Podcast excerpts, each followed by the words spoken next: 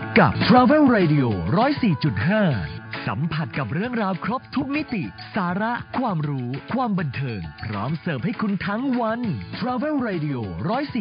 104.5 คลื่นแห่งการเดินทาง เพราะโลกกว้างกว่าที่คุณคิด 9นาฬิกา15 นาทีนะคะ ขอต้อนรับท่านผู้ฟังเข้าสู่รายการ Smart Travel เจ้าถิ่นพาเที่ยวนะคะ ครับ ของ Travel Radio ครับ คลื่นแห่งการเดินทาเดินทางเพราะโลกกว้างกว่าที่คุณคิด ใช่แล้ว นะครับ ซึ่งในวันนี้นะคะดีเจหนุ่มพเนจรนะคคะรับ พี่เจี๊ยบอภินันท์บัวหาพักดีนะ ครั คะ บ ก็มาประจำการนะคะ คู่กับต่ายรสวรรณของสุวรรณค่ะ ครับ สำหรับในวันนี้นะคะจะเป็นวันที่ เออ ทางภาคอีสานโดยเฉพาะลุ่มแม่น้ำโขงเนี่ย ครับ เขาจะคึกคักคึกคืนกันเป็นอย่างยิ่ง อ่ะเขาจะคึกคักเริ่มจะคึกคัก เพราะว่า อ่า เป็นช่วงเทศกาลออกพรรษา ใช่ อ่า ใช่ จากนี้ไปเนี่ยก็จะมีงานเทศกาลประเพณี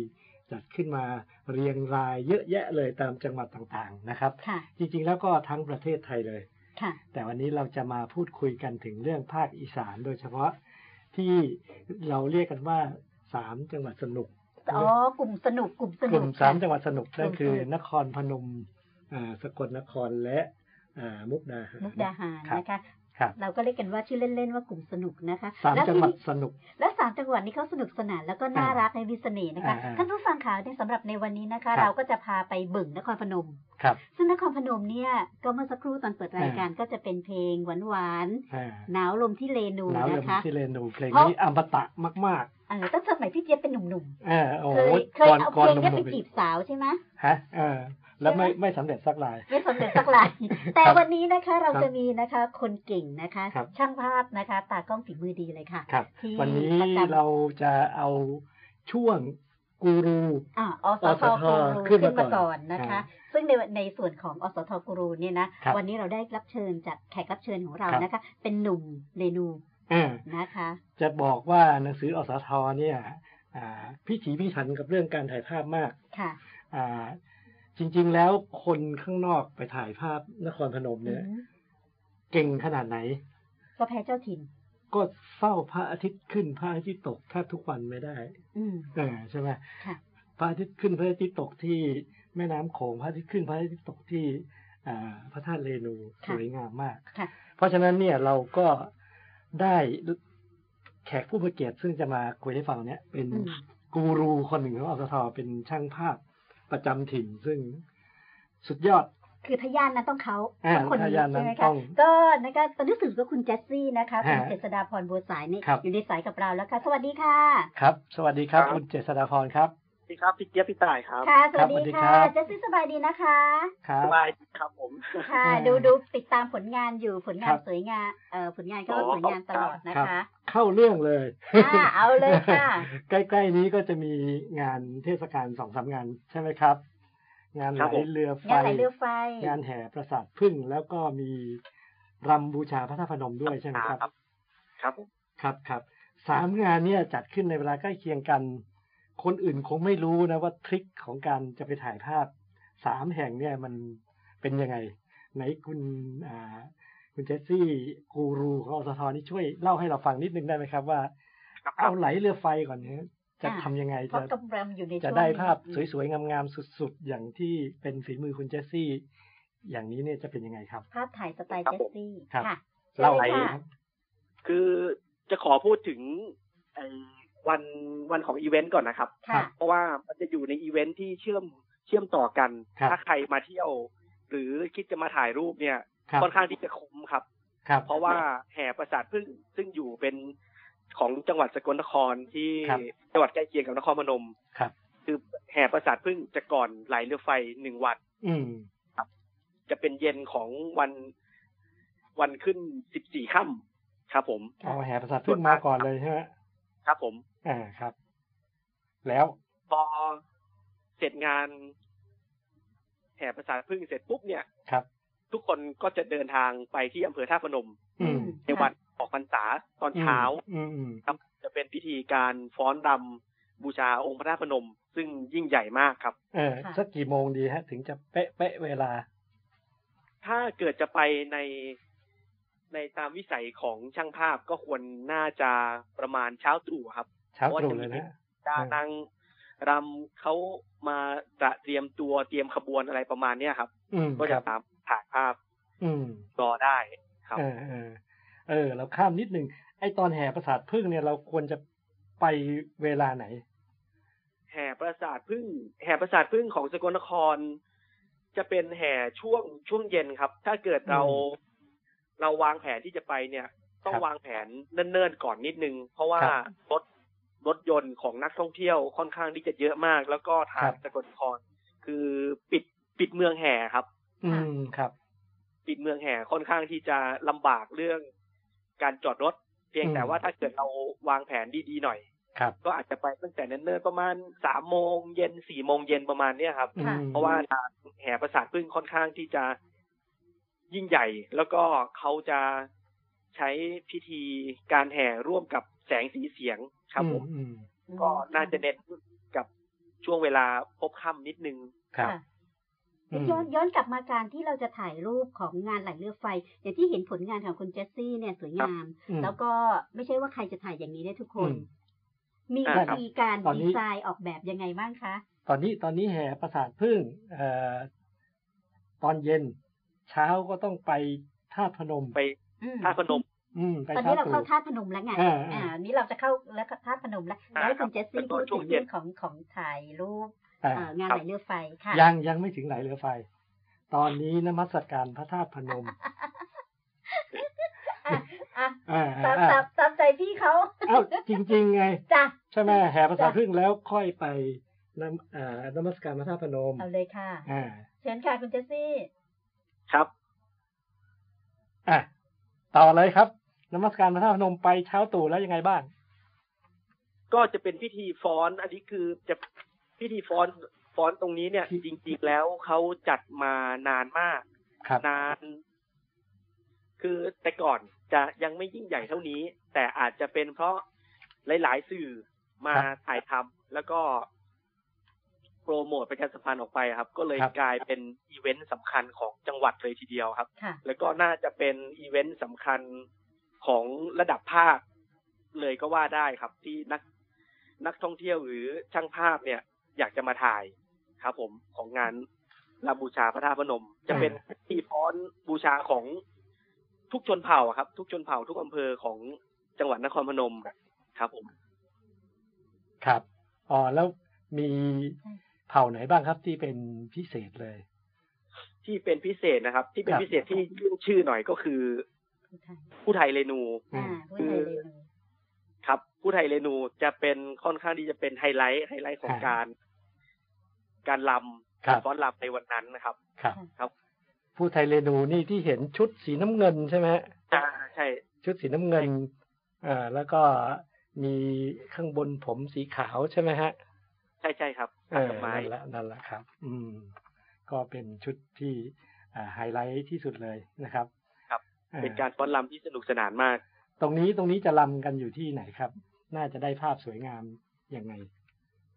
การฟ้อนลำจะอยู่ที่ลานลานหน้าวัดพระธาตุพนมนะครับ ผม ครับ ซึ่งเป็นลานกว้างนะครับ ครับ วันนั้นก็จะมีช่างภาพเยอะแยะมากมายเลยใช่ เย ไหม อะมากครับ อืม เยอะมากครับ ทั้ง อืม สายประกวดสายท่องเที่ยว ครับ สายสารคดีนี่เยอะมากครับ ครับครับ แล้วมีมุมพิเศษอะไรบ้างไหมครับ หรือว่าถ้าจะบินโดรนนี่เขาอนุญาตไหมครับ เนี่ย มีใคร อ๋อ บินโดร สำ น หรับบินโดรนนะครับ เออ จริงๆแล้วการบินโดรนเนี่ย ค่อนข้างที่จะเป็นเรื่องสุ่มเสี่ยงนะครับ ครับ สุ่มเสี่ยงมาก เพราะว่า โดรนมันจะชนกันหรือเปล่าครับ ถ้าพูดกันตรงๆคือส่วนมากจะไม่ได้ขออนุญาตบิน เพราะว่ามัน เออ เป็นอีเวนต์เปิด ฮะ อ่ะถ้าใครใครมีมีโดรนส่วนตัวมีอะไรมา ส่วนมากก็จะขึ้นเลย เออ จะไม่มีการจะไม่มีการห้าม เพราะว่ามันค่อนข้างที่จะเป็นอีอีเวนต์เปิด แต่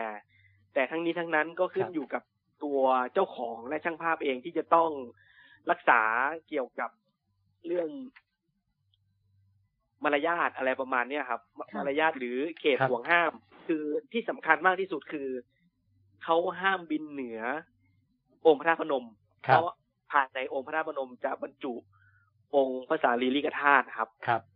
อ๋อเพราะฉะอ่าคนั้รั น บ เนี่ย ใครจะบินโดรนนี่ก็ต้องระวังโดรนด้วยกันเองนะครับ ใช่ใช่ครับ เออ แต่ค่อนข้างจะเยอะมากครับ เยอะมาก งาน ผมเห็นปีประมาณ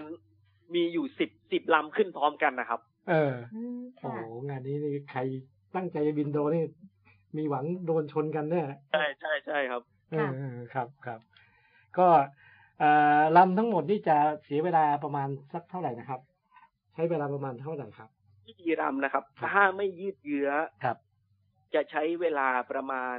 ไม่เกินสี่ชั่วโมงครับ อื ประมาณสี่สี่ชั่วโมง โอ้ก็เที่ยงพอดีนะฮะ ค่ะ ครับ ก็คือก็อาจจะก่อนเที่ยงถ้าเกิดบางปี ครับ บางปีถ้า ถ้ารำเช้าหน่อย อ่า แปดโมงเก้าโมงสิบโมง อื ไม่เกินสิบเอ็ดโมงก็เสร็จละก็มีเวลาที่จะให้เราได้เดินทางเข้าตัวเมืองนครพนมครับ ค ผ รับ ม ค่ะ จากนั้นวันนี้ก็คือเข้าไปไหลเรือไฟกันเลย แต่เรือไฟครับ อืม ค่ะ ครับ เอาละเข้าไปไหล เข้า เรือไฟ สู่ไหล แล้ว เรือไฟ เอ แล้ว อเออ ที่รอคอย เออ ค่ะ เมื่อกี้เมื่อกี้นี้เนี่ยจากจากเอ่อสกลนครห่างจากนครพนมสักร้อยกว่ากิโล ค่ะ เอ่อร้อยกว่ากิโลต้องตัดไปท่าพนมอีกแปดสิบ ครับ อืม อีกแปดสิบกว่าจะเข้ามาท่าพนมเนี่ย คือด้วยความที่ใจร้อน เอ้ย อยาก เข้ามายอากฟัง เมืองนคร อยากฟัพงนม อยากฟังเรื่องเรื่องเรื่องของไหลเรือไฟ อ่าคค่ะรับครับอ่าไหลเรือไฟเนี่ย มันมันยังไงดีครับ วันแรกนี่เขามีภาพเด็ดๆ จุดไหนบ้างครับ อ่า ไหลเรือไฟนะครับ ครับ ก็คือปกติ ครับ ทุกวันเนี่ยวันงานก็จะมีเรือไฟโชว์ให้ ครับ นักท่องเที่ยวได้ชมกันอยู่ละ ค่ะ วันละหนึ่งล อ่าครับ ำเรือไฟโชว์เนี่ยก็จะลำไม่ไม่ใหญ่มาก ฮะ เพราะจะผัดเปลี่ยนกันจะมี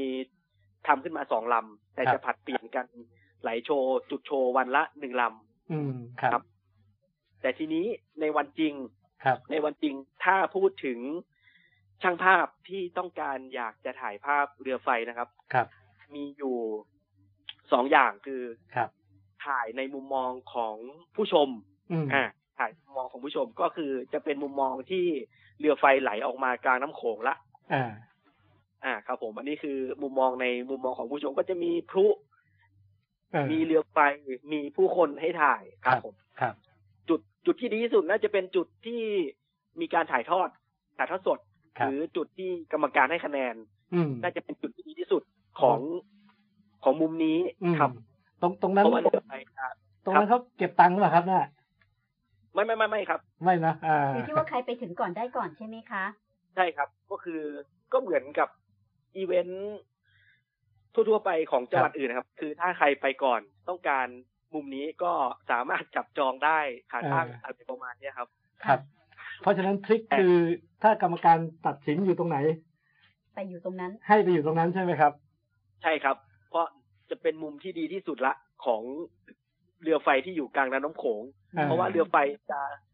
ถ้าเป็นปีผ่านๆมานะครับ ปี ครับ ผ่านๆมาก็จะมีมีจุดพลุ ครับ อ่า ค่ะ มีจุดพลุจุดพลุยิ่งใหญ่มาก ฮะ ก็คือใครอยู่ตรงมุมของกรรมการหรือมุมถ่ายทอดสดเนี่ย ฮะ ค่อนข้างจะได้ภาพที่สมบูรณ์ สมบูรณ์มาก ฮะ แทบจะได้มุมเดียวกันกับ ที่ถ่ายทอดสดออกทางทีวีเลยก็ว่าได้ครับ เออ คือพลุนี่จะยิงโค้งมากระจายตรงข้างหน้าเลยนะตรงนั้นเลยใช่ไหม ใช่ครับ สว่างไสวัยทั่วลำน้ำโขงเลยครับ เออ ยิ่งใหญ่มาก ครับ แต่รู้สึกว่าปีนี้ ครับ ทางท่านผู้ว่าราชการจังหวัดนะครับ ครับ จะจะไม่ให้มีการจุดพลุ อ่า เพ ค ราะ รับ ว่าตรงกับวันสวรรคต อ๋อใช่ใช่คโอ้ที่ รับ สิบสาม ครับ ครับ ค่ะ แต่ก็อาจจะมีเป็นแค่พลุดอกไม้ไฟเล็ก ๆ อะไรประมาณเนี้ยครับแต่จะไม่ อ๋อ มีเป็นเป็นพลุยิงครับผม ครับครับ อ๋อแบบ แล้วแล้ว สยงาม มุมอย่างที่เห็นในภาพตอนนี้เนี่ยฮะเป็นมุมที่ก่อนที่เรือไฟจะออกเนี่ย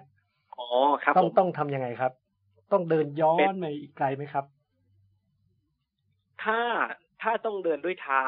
จากจุดที่กรรมการให้คะแนน หรือจุด ครับ ถ่ายทอดสดก็จะประมาณสองกิโล โอ้ ถ้า โห ถ้าถ้าจะเดินกลับไปกลับมาเนี่ย ค่ะ ไม่ไหวแน่นอน เพราะคนโอ้โหคนเป็นแสนนะครับ ครับ ที่ ค จะ รับ กรูเข้ามา ครับ เข้ามาตรงบริเวณนั้นน่ะ ฮะเพราะฉะนั้นต้องคนละวันกันหรือยังไงฮะ วันเดียวกันครับ วันเดียวกัน โอ้ แยก ต้องวันเดียวกัน โอ้ต้องแยกกันถ่าย แล้ว ภาพ แล้วเราเราจะต้องเราต้องเราต้องมีเทคนิคยังไงคะ หรือว่าเราใช้เลนส์ที่มันมีคุณภาพสูงสูงๆในการดึงภาพค่ะคุณเจสซี่ เออเพราะว่ามันตอนนี้อะอย่างที่เห็น ทคค ใน กร ภาพเนี่ย ให้ได้ภาพเนี้ยนะคะ ครับ เป็นภาพเอ่อ ก็คือการวางแผนนะครับ ครับ คือผมอ่ะ ผมได้เปรียบหน่อย คือคือผมเป็นเจ้าถิ่นเป็นอยู่ตรงนั้นอ่ะ มา ครับ หลายปีละ ครับ อ่าฮะ ก็คือ พวกผมกับเพื่อนๆเนี่ย ก็จะไปเฝ้ากันตรงที่จุดที่จุดเลย ม ก็คือจะจะยังไม่ไปยุ่งกับแถวทางทางโซนถ่ายถ่ายทอดหรือโซนกรรมการ ก็คือ ครับ จะมาเฝ้าตอนที่เขาจุด เพราะว่าความสำคัญตอนที่จุดจะมีเขาเรียกอะไรนะเรียก ครับ เรียกไฟไฟพระเลิกษ์ ฮะ ครับผม ค่ะ จะมีไฟพระเลิกษ์ไฟตะเกียงไฟพระราชทานมา ครับ อ่ะตอนเนี้ยตอนเนี้ยก็คือจะเป็นขั้นตอนที่ค่อนข้างที่จะสำคัญละ ครับ เพราะว่าเรือทุกลำจะได้รับตะเกียงนี้ อืม เพื่อที่จะขึ้นไปห้อยไว้พร้อมกัน อืมครับ บนยอดไฟ อืมอืม ครับ อันนี้คือขั้นตอนขั้นตอนพิธีที่สำคัญก็คือพวกผมจะเลือกเลือกที่จะไปรอก่อนตรงหน้าจุดปล่อยเลย อาจจะเลือกตรงจุดที่ ครับ เรือเรือแชมป์เรือแชมป์เก่า หรือเรือเรือเต็งหนึ่งที่จะคว้าแชมป์อะไรประมาณเนี้ยครับ คือไฟนี่จะเยอะมากเลยใช่ไหมมากมากกว่าลำอื่น เยอะมากครับ เยอะมากไฟ อืม เรือรู้สึกว่าปีนี้ ครับ เรือค่อนข้างที่จะ ครับ ยาวเกือบเกือบร้อยเมตรนะครับหนึ่ โอ้ งล ลำหนึ่งนะฮะอืม ำหนึ่งลำเกือบร้อยเมตร เพราะฉะ ครับ นั้น ผม กระป๋องตะเกียงนี่เป็นพันพันๆดวงว่างั้น ครับผม อืมครับ โอ้ตะเกียงเนี่ยเรียกว่าหลักแสนเลยดีกว่าครับ โอ้เป็นแสนดวงเลยนะฮะ ใช่ครับ ถ้ารวมกัน ถ้ารวมกันทุกล ครับ ำ ค เป็น รับ แสนเลยก็ว่าได้ ครับ เพราะว่าเรือไฟแต่ละลำนี้ก็หลักหลักหมื่นละ อืม หลักหมื่นดวงละ ครับ ครับ งั้น คือพวกผมก็จะไปเฝ้ารอถ่ายตรงเนี้ย คือ ครับ ถ่ายตรงจะถ่ายตั้งแต่เขาเริ่มจุดนะครับ เริ่มจุด ทีละดว ครั ง บ ทีละดวงไปเลยนะฮะ ทีละดวงทีละดวงครับ คืออ ม ปีผ่านๆมาปีผ่านๆมาพวก โดยตัวผมเองเนี่ย อาจจะ อ่ะมีมุมีรูปที่เป็นกลางลำน้ำโขงละ อ่า ทีนี้ อ่ะหันมาถ่าย ครับ ตรงหน้าจุดปล่อยบ้าง ให้อยากอยาก อยากให้คนได้เห็น ครับ กว่าจะเป็นเรือไฟลอยตรงกลางลำน้ำโขงอ่ะก็เริ่มไปถ่ายที่จุดปล่อยละ ครับ แต่ก็ยังไม่เข้า อ่า แต่ทีนี้พอถ่ายไปถ่ายไป มันก็รู้สึกว่าเฮ้ยเราเป็นเจ้าถิ่น มันต้องต้องใกล้ชิดมากกว่านี้ อ่า จากที่ถ่ายริมฝั่ง ครับ ก็เริ่มมุดเข้าไปเรือไฟ อ่า ถ่ายเบื้องลงเบื้องหลังอะไรประมาณเนี้ยครับ เข้าไปถ่ายในเรือไฟเลย ครับ ครับ โอเค อย่างนั้นก็อ่าสรุปว่าสองจุดหลักๆ นะฮะ ที่จุดหนึ่งที่กรรมการนะฮะ อีกจุดหนึ่งที่เขากำลังจุดตะเกียงกันห่างกันสองกิโลเมตร ค่ะ เออ เพราะฉะนั้นเนี่ยอ่าถ้าจะถ่ายคนละปีกันเนี่ยน่าจะดีหรือไม่ต้องแยกกันถ่าย ค่ะ เออถึงจะดี ใช่ครับ ครับ รู้ ครับ สึก แต่ ของคุ ถ้า ณค่ะค่ะ เชิญค่ะคุณเจสซี่ แต่ถ้าถ้าวางแผน ครับ อยากได้ภาพทั้งทั้งสองจุด ครับ ผมแนะนำให้หามอไซค์หรือจักรยานหนึ่งคัน เพราะรถจะติดมาก อืม คือเราสามารถที่จะถ่ายตอนเขาเริ่มจุดเรือไฟตรงหน้าจุดปล่อย ฮะ ได้ประมาณสองสามลำสี่ลำอ่ะ อ่า แค่นี้พอแล้วเราไปดักรอลำอื่นๆ ที่จะลอยออกกลางลำน้ำโขงที่จุดให้คะแนนได้ครับ ครับ เอาเรือหางยาวเลยได้ไหมครับเรือหางยาวเล็กๆสักลำ เออเขาให้ล วิ่ง งไป เล ไหม ย คะ ครับ เขาเขาให้เอาเรือเรือทั้งภาพเนี่ยเขาจะให้เอาเรือเล็ก ๆ เนี่ย ลงไป เอก ลาง อ ลำ เรา น้ำ มี โขง เรื ได้ อ ไหม ของ คะ เราลำหนึ่งเลยไว้วิ่ง วิ่งไปวิ่งมาอย่า ล ง ง เงี้ย ได้นะครับ ลงได้แต่แต่มันค่อนข้างที่จะลำบากเวลาขึ้นลง เพราะว่า ใช่ใช่ ตลิ่งลำน้ำโขงเนี่ย ช่วงนี้น่าจะเป็นช่วงน้ำลงแล้วโคลนจะเยอะมาก ซึ่งเมื่อวานผมก็ไปเซอร์เวย์มาละ ค่ะ น้ำจะลดลงทุกๆวันเลย ครับ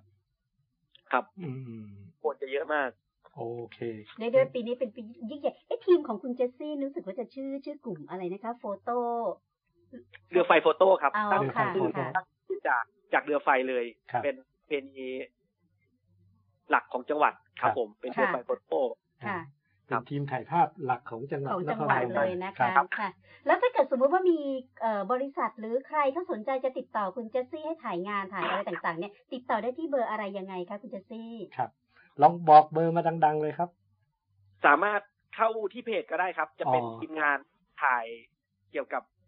สารคดีนครพนมโดยเฉพาะเลย ค่ะ ก็คือก็เป็นเพื่อนๆจ้างภาพกันนี่แหละครับ แต่ ค่ะ จะรวมตัวกันที่เพจเรือไฟโฟโต้นะครับ อ่าเรือ ค่ะ ไฟ สามารถ โฟ เข้า โต้ ไป ไปชมหรือ สอบถามได้ที่เพจเรือไฟโฟโต้ได้เลย ก็คือไปดู ครับ ตัวอย่างผลงานก่อนแล้วถ้าเกิดเขาจะติดต่อ ใช่ หรือโทรติดต่ออะไรยังไงนี่คุณเจสซี่สะดวกให้เบอร์โทรไหมคะ เบอร์โทรส่วนมาก ส่วนมากจะเป็นจะเป็นเบอร์โทรกลาง ค่ะ ซึ่งก็เป็นเบอร์โทรผมนะครับ ค่ะ ก็ศูนย์แปดเจ็ดนะครับ ศูนย์แปดเจ็ดครับ ค่ะ สองสองสองหกศูนย์หนึ่งสี่ สองสอง สามารถ สอง พูดคุยโทรเข้ามาสอบถามได้ครับ หกศูนย์หนึ่ง ค่ะ สี่ครับ นะคะ ถ้าใครชื่นชอบและอยากได้ใช้บริการหรือ ครับ เนี่ยก็กับคุณเจสซี่เนี่ยก็สามารถใช้ได้นะ ครั คะ บ และในทีมงานนี่มีหลายคนไหมคะคุณเจสซี่ ในกลุ่มค่อนข้างที่จะเยอะครับ ก็เป็นกลุ่มกลุ่มเพื่อนๆที่ถ่ายรูปนี่แหละครับ ใน ค่ะ จังหวัดนครพนม อื แต่จะรวมตัวกันถ่าย คือบางคนก็ไม่ได้มีอาชีพเป็นช่างภาพ บางคนก็เป็นช่างภาพมืออาชีพ แต่ก็จะถ้ามีงานหรือพิธีสำคัญสคัญๆของจังหวัดนครพนม ก็จะมารวมตัวกันเพื่อถ่ายถ่ายภาพเนี่ย โดยไม่ได้หวังสิ่งตอบแทนไม่ได้หวังค่าใช้จ่ายอะไรเลย ค่ะ ครับ ครับ เพื่อที่ถ่ายทอดภาพความสวยงามของจังหวัดตัวเอง ครับ แค่นั้น จำได้ว่าคุณเจสซี่เคยพูดคำว่าจิตวิญญาณของคนนครพนม ครับอืม ใช่ใช่ครับ ครับ ถ้าคนถามว่าถ่ายไปทำไมเอาก็เพราะผมเป็นคนนครพนมคำตอบสั้นๆ ประมาณเนี้ยครับ อ่าครับ ค่ะสำหรับในวันนี้ขอบคุณคุณเจสซี่มากนะ ครั คะ บ เดี๋ยวโอกาสหน้าเราคงมีโอกาสได้คุยกันอีกนะคะ ข ครั อบบ คุณค่ะ ครับ ขอบคุณมากนะครับ สวัสดีค่ะ ครับ ครับ อ่า เป็นไงบ้าง อื อื ม ม อืม การเป็นช่างภาพนี่ไม่ธรรมดาเลย ไม่ธร นะ รมดา แล้วเขาเป็นเจ้าถิ่นของจริง ต้องวางแผนต้องเตรียมตัว อืม อืม แต่ว่ามันมีนิดหนึ่งว่า มีทริค อ่า เจ้าถิ่นจะหวงไหม อืม นะเอ่ออัน เจ้า นี้เป็ ถิ่น นป นี่ ระเด็ จะ น ต้องจะต้องแบบมีอะไรที่แบบว่ารู้อะรู้รู้แนวรู้มุมอะไร รู้ เงี้ย เออ และขณะเดียวกันนี่ก็จะไม่ยอมให้คนข้ามถิ่นเนี่ย มาแบบปาดหน้าเลยเนี่ยก็จะต้องพยายามซึ่งแต่ว่าตอนนี้สนุก อันเนี้ยเนี่ยเนี่ย อืม อันนี้เป็นประเด็นว่า เจ้าถิ่นจะหวงไหม เออ อืม แต่ถ้าหวงคนอื่นไม่ไม่ให้คนอื่นหายเนี่ยลำบากเหมือนกันนะ อ่ะก็ว่ากันไปนะคะ ก็ว่ากันไป เดี๋ยวตอนนี้นะคะ ให้ ครับ ท่านผู้ฟังเนี่ยพักก่อน ครับ แล้วก็เดี๋ยวเรากลับมาพบกับเจ้าถิ่นอีสานตัวจริง อ่า ครับ นะคะ ผมครับ เดี๋ยวพบกันครับ พบกับ Travel Radio 104.5 สัมผัสกับเรื่องราวครบทุกมิติ สาระ ความรู้ ความบันเทิง พร้อมเสิร์ฟให้คุณทั้งวัน Travel Radio 104.5 คลื่นแห่งการเดินทาง เพราะโลกกว้างกว่าที่คุณคิด 9นาฬิกา44 นาทีนะคะ ขอ ครั ต้อบ น ผม รับท่านผู้ฟังกลับเข้าสู่รายการ Smart Travel ครับ เจ้าถิ่นพาเที่ยว ช่วง ซึ่ นี้เจ้า ตอ ถิ่นพาเที่ยว ช่วงนี้ก็จะเป็นช่วงของเจ้าถิ่นพาเที่ยวแล้ว ค ครับ ราวนี้นะคะ เป็นเจ้าถิ่นคนสำคัญด้วย ครับ นะคะเรียกได้ว่าเจ้าเจ้าถิ่นอีสาน อ่า รอบรู้หมดในทุคกรับ จังหวัดของภาคอีสาน ครับ นั่นก็คือท่านผอสมชายชมพูน้อยนะคะ ครับผม ท่านผู้อำนวยการการท่องเที่ยวแห่งประเทศไทย ภูมิภาคผู้อำนวยการภูมิภาค ครับ ภาคตะวันภาคตะวันเอ่อ ภาคตะวันออกเฉียงเหนือภาค ตะ อี วัก สานนั่นแหละ ภาคอีสานนั่นแหละ ครับ นะคะ ก็คือพี่สมชาย ครับ มีสายกับเราแล้วเอ่ยพี่สมชายคะ สวัสดี สวัส ค ดี รับ ครับ สวัสดีค่ะ สวัสดีทั้ง ครัองบสวัสดีครับ ครับ ครับ ค่ะสวัสดี ส ครั วั บ สดี ผอ ท่านผู้ฟังรายการทุกท่านครับผม ค่ะ ครับ สวัสดีครับท่านผอ ค่ะ เอ่อที่เหนื่อยที่สุดในการท่องเที่ยวแห่งประเทศไท ย ภาคภาคอีสานนี่ มีความสุขครับ มีความสุข มีความสุขด้ว จาย กภาคกลางมาอยู่ เรี อี ยน สานสนุกสนาน แล้วก็ทำให้อีสานคึกคักมากเลย ครับ สู้เขาได้นะครับพอ โอ้โห ต้องบอกว่าเป็นอะไรที่น่าสนใจมากนะครับ ครับ พี่น้องชาวอีสานเรา ครับ ดีต้อนรับทุกท่านนะครับ โดยเฉพาะอ่าคนอีสานนั้น ถือว่าเป็นเจ้าบ้านที่ดีนะครับ ครับ ใครไปไหนมาไหนอย่างไร ครับ ความประทับใจคนอีสานนะครับ ใคร ครับ มาถึงอ่าบ้านเรือนชานต้อง ครับ ต้อนรับนะครับ ด้วคยรับ ความอัธยาศัยไม่ดีด้วยอัตลักษณ์ของคนอีสานนั้นนะ ค ครับ รับ ต้องบอกว่าสุดยอดจริง ๆ ครับ ครับ ไม่ว่าฝนจะตกแดดจะออกอะไรยังไง ครับ ใครไปเที่ยวอีสานนั้นจะได้รับความประทับใจกลับมานะครับ ครับ ในช่วงนี้ก็ถือว่าอ่าธรรมชาติเป็นใจอีกเช่นเดียวกัน ครับ นะครับ ฝนกำลังจะอ่าสั่งลานะค ครั รับ บ น้ำเพึ่งท่วมไปเพึ่งแล้งไป อ่า ความหนาวกำลังจะมาเยือนแล้ว ครับ นะครับ เพราะฉะนั้นตอนนี้ภาคอีสานนั้น กำลั ถื ง อ จะ ว่า ส เป็น ด บ ใส รรยากา นะ ศ อ่า อ่าบรรยากาศของการท่องเที่ยวจริง ๆนะครับ ปลายฝนต้นหนาวนั้นอีกบรรยากาศหนึ่งที่ ครับ อยากจะเรียนท่านผู้ฟังอะนะครับ ว่า ครับ ปลายฝนต้นหนาวปีนี้ภาคอี ครับ สานนั้นมีความคึกคักจริง ๆ ครับ ครับ เปิดสักราชด้วยการอ่าจัดงาน MotoGP นะครับ อ่าเพิ่งเลิกไป โอ้ต้องบอกว่า นะฮะ โอ้โหต้องบอกว่าเป็นความประทับใจผู้คนล้นหลามจริง ๆ นะครับ ที่จะเดินทางเข้าไปสู่ภาคอีสานจบจากงานใหญ่ MotoGP แล้วนะครับ ตอนนี้ต้องบอกว่าผู้คนนั้นไปคึกคัก ครับ ใน จังหวัดแถบริมแม่น้ำโขงนะครับ ไม่ว่าจะเป็นเมืองเลย อืม อ่าหนองคายนะครับ ครั บั บ งไฟพญานาคเมืองเลยก็มีอ่าที่เชียงคานนะครับ อ่า ออกพรรษาที่เชียงคาน อ่า บังไฟพญานาคต้องบอกว่าคนเรือนแสนนะครับ อืม พักนั้น ตอน ต้อ ตอง น บอกว่า ต เต็ม อนนี้ขึ้นแล้วใช่ไหมครับบ้างไฟพญานาค อ่าบังไฟพญานาควันที่สิบสามวันออกพรรษา อืม นะครับ ใกล้แล้วอ่า ครับ ครับ เอ็ดนั้นถือว่าอ่าต้องเชื่อในสิ่งที่เฮ็ดนะฮะ อืม เพราะฉะนั้นก็ไปพิสูจน์กันดูนะครับ ว่า อืม ท่านมีบุญจริงหรือเปล่านะครับ ลูก ครับ ไฟที่เกิดขึ้น ไม่ได้เกิดขึ้นช่วงเวลาอื่น ครั จะ บ เกิดขึ้นในช่วงของออกพรรษาไทยและลาว คือ ครับ วันขึ้น 15 ค่ำเดือน 11 ของทุกปี ครับ เพราะฉะนั้นแถบริมแม่น้ำโขงนะครับ เป็น ครับ ความมหัศจรรย์เมืองพญานาค ก็ผู้คนนั้นเดินทางเป็นเรือนแสนนะครับ ที่ ครับ พักต่างๆ ที่อ่าหนองคายคึกคักจริง ๆ นะครับ อืมอืม หรือโอกาสช่วงนี้เป็นวันหยุดยาวด้วยเช่นเดียวกันนะครับ 12 13 14 นะครับ ได้ ครับ หยุดชดเชยอีก อืม ผู้คนนั้นเดินทางเมื่อวานนะครับ ที่ ครับ สนามบินดอนเมืองยางกระหมอ อืม ชิดนะครับ อืม ก็คนเดินทางก่อนนะครับ ไปอีสานนี่นะครับ อ่าก็บอกว่าไฟท์แน่นจริง ๆ นะครับ ครับ ที่พักกระแถบเอ่อริมแม่น้ำโขงไม่ว่า อืม จะเป็นหนองคายนะครับ เต็มก็ อื สามารถมาพักจังหวัดรอบข้างได้ ครับ นั่นก็คืออุดรธานีนะค ครั รับ บ ยังมีที่พักอาพอรองรับทุกท่าน ค่ะ อยู่นะครับ อืม ลงไปอีกจังหวัดหนึ่งก็คือบึงการนะครับ อืม บึงการ ตอ นั่ น น นี้อี เป็น สานมา จังห แร วัด งจริง ๆ อืม มีความเป็นพญานาคนะครับ ครับ ซึ่งอ่าพญานาคตอนนี้หลบไปอยู่ในบ้านต่างๆแล้วนะครับ เป็น อืม อ่า อยู่ต ภาม พวาด ข้งข อ่า อืม ร้อยกว่าร้อยกว่าตนนะครับ ค่ะ ครับ พญานาคตัดผมพญานาคขายกล้วยแขกพญานาคโอ้โหต้องบอก เป็นความทันสมัยแล้วก็ความร่วมสมัยจริง อืม ๆนะครับ ค่ะ ลงไปจน เอ๊ะอั ถึง น่าส จั นใจงหวัด นะ อยู่ใกล้ชิดประชาชน ใช่ครับ ครับ ก็ลงไปจนถึงจังหวัดเอ่อนครพนมอันนี้เขา ครับ โด่งดังการ อ่า ไหลเรือไฟ ครับ มา หรือว่าลอยกระทงของภาคอีสานนะครับ ครับ ก็เป็นการอ่าบูชาหรือว่าพุทธบูชา ก็จังหวัดนครพนมถือว่าเป็นจังหวัดเอง ครับ อีกจังหวัดหนึ่งที่มีเรื่องราวเกี่ยวกับพญานาคนะค ครั รับ บ แล้วก็ปีนี้การจัดงานของอ่าไหลเรือไฟที่นครพนมนั้น ครับ ก็มีความคึกคัก แล้วก็เขาบอกว่าวิวทิวทัศน์ต่างๆ ตอนนี้ ฮะ เป็นใจนะครับ อ่า ที่พักต่างๆ อาจจะเต็มนะครับ อ่า ก็สามารถมาพักจังหวัดรอบข้างได้ อ่า แล้วก็จังหวัดใกล้เคียงกัน ครับ ไม่ว่าจะเป็นสกลนครแห่ปราสาทพึ่งนะครับ ครับ ก็ช่วงออกพรรษาเช่นเดียวกัน ครับ ก็ผู้คนก็ล้นหลาม ครับ ลงไปจนถึงจังหวัดมุกดาหารนะ อ่า ครับ มุกดาหารนั้นก็อ่ามีที่พักรองรับจากนครพนมลงไปใครที่ ครับ ไปไหลเรือไฟแล้ว อาจจะไปพักมุกดาหาร แต่มุกดาหารนั้นมีงานแข่งเรือนะครับ ฮะ ตีช้างน้ำนองเป็นแบบไหน ฮะ นี่คือการแข่งเรือไทยลาวนะครับ สวรรค์เขตกับ ครับ อ่าตัวของมุกดาหารนะครับ อันนี้ก็จะเป็นอีกกิจกรรมหนึ่ง ครับ ลงไปจนถึง ครั อุ บบ ลราชธานีนะครับอ๋อก็ต้องบอกว่าอุบลราชธานีนั้น ครับ เป็นพื้นที่ที่ ครับ เกิดผลกระทบจากน้ำท่วมที่ผ่าน ครับ มา อืม ตอนนี้น้ำลดแล้วนะครับ ครับ ก็อยากจะให้ทุกท่านนั้นไปเที่ยวนะครับ อ่า ที่จัง ครับ หวัดเอ่ออุบลราชธานี ครับ นะครับเอ่อเที่ยวช่วยท่วมนะครับ ม ตอนนี้ เที่ยว น้ำ ช่วย ท่วม อืม อ่า ครับ ก็คือน้ำท่วมลดละนะครับ ครับ แล้วก็แหล่งท่องเที่ยวไม่ได้เกิดผลกระทบนะค ครั รั บบ อ่าการเดินทางต่างๆ ก็ไม่ได้เกิดผลกระทบ เพราะฉะนั้นท่านเดินทางไปเที่ยว ครับ ที่เอ่อจังหวัดอุบลราชธานีนะครับ ครับ ก็ไปใช้จ่ายไม่ว่าจะเป็นพาหนะเดินทาง ฮะ อาหารการกินที่พักนะครับ ไป ครับ เที่ยวแหล่งท่องเที่ยว ฮะ ก็เป็นการกระตุ้นเศรษฐกิจช่วยนะครับ อ่า ชาวอุบลราชธานีทั้งทางตรงและทางอ้อม ครับ และพอไปเที่ยวแล้วนะค ครั รั บบ ก็ไปทอดกระถินที่จะถึงนี้นะครับ ฮะ ก็กระถินน้ำนะครับ ก็คือไปช่วยน้ำท่วม ฮะ ก็ออกแปลงไปทาสีนะครับ ไปอ่าทำ ครับ ความสะอาดช่วยบูรณะวัดโรงเรียน ครับ ที่เกิดผลกระทบจากน้ำท่วมนะครับ ก็ ครับ ถือโอกาสบอกอ่าเป็นแนวทางสำหรับการเดินทางไปท่องเที่ยวในภาคอีสาน แล้วก็เป็นในเชิงของกึ่งกึ่ง CSR นะครับ ครับ หรือว่าไปอ่าเพื่อสังคม ครับ เพราะฉะนั้นนะครับช่วงนี้อีสานก็เป็นบรรยากาศของการท่องเที่ คึ ยว ก จ คัก ริง เลย ๆ นะ นะ ฮะ ครับ อ่า ก็อากาศนั้นเป็นใจ ครับ ความหนาว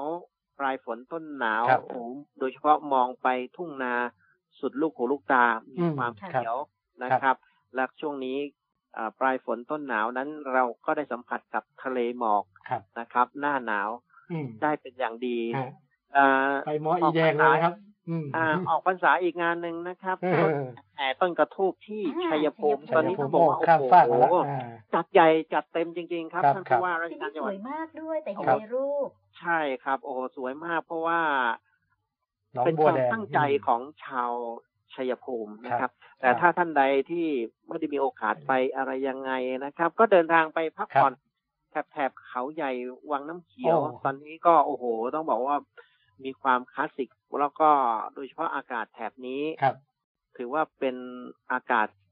ที่ติดหนึ่งในเจ็ดของโลกนั่นก็คือ ครับ โอโซนอากาศดีนะครับ ครับ ที่ได้รับการ ค่ะ ยกย่องเป็นมรดกโลกด้วย ครับ แล้วก็อ่าไปถ่ายรูปนะครับ มอเตอร์เวย์ที่สวยที่สุดในประเทศไทย ซึ่ง อืม จะจะเปิดให้ใช้บริการนะครับ ใก ป ล้ ระมาณ แล้วใช่ไหม ปีหน้า ฮะ นะครับ ตอนนี้ ค่ะ ก็สามารถไปถ่ายรูปเป็นที่ระลึก แล้วก็ไปร่วมท่องเที่ยวกันในบรรยากาศของ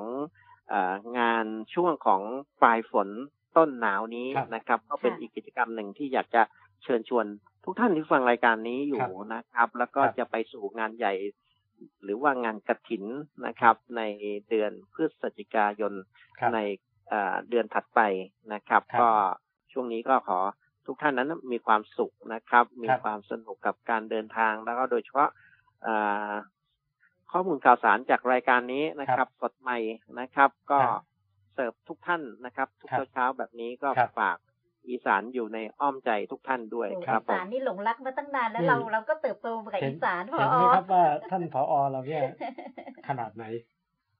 ต้องสู้ภูมิภาคอื่นเขาอย่างแรง ตอนที่ไต่ทำข่าวใหม่ๆนะเขาบอกว่า ครับ อีสานนี่ยังไงก็ปั้นไม่ขึ้น อ่ะ แล้วในที่สุดแต่ก็พัฒนาขึ้น เดี๋ยว มา เดี๋ยว จนได้ถึงข ท่าน นาดนี้ ท่านผอยังอยู่ ใช่ ค่ะ ครับ พ่อคะ ครับ อยาก ครั ให้ บ พ่ ผ อ ม ชวเอ่อชวนคนไปเที่ยวที่ เดี๋ยว งาน เดี๋ยว หลายเรื่อง ขอ ไป อนุญาตนิดนึง อ่ะอ่ะ อ่า ครับ ขออนุญาตนิดนึงเอ่อ ครับ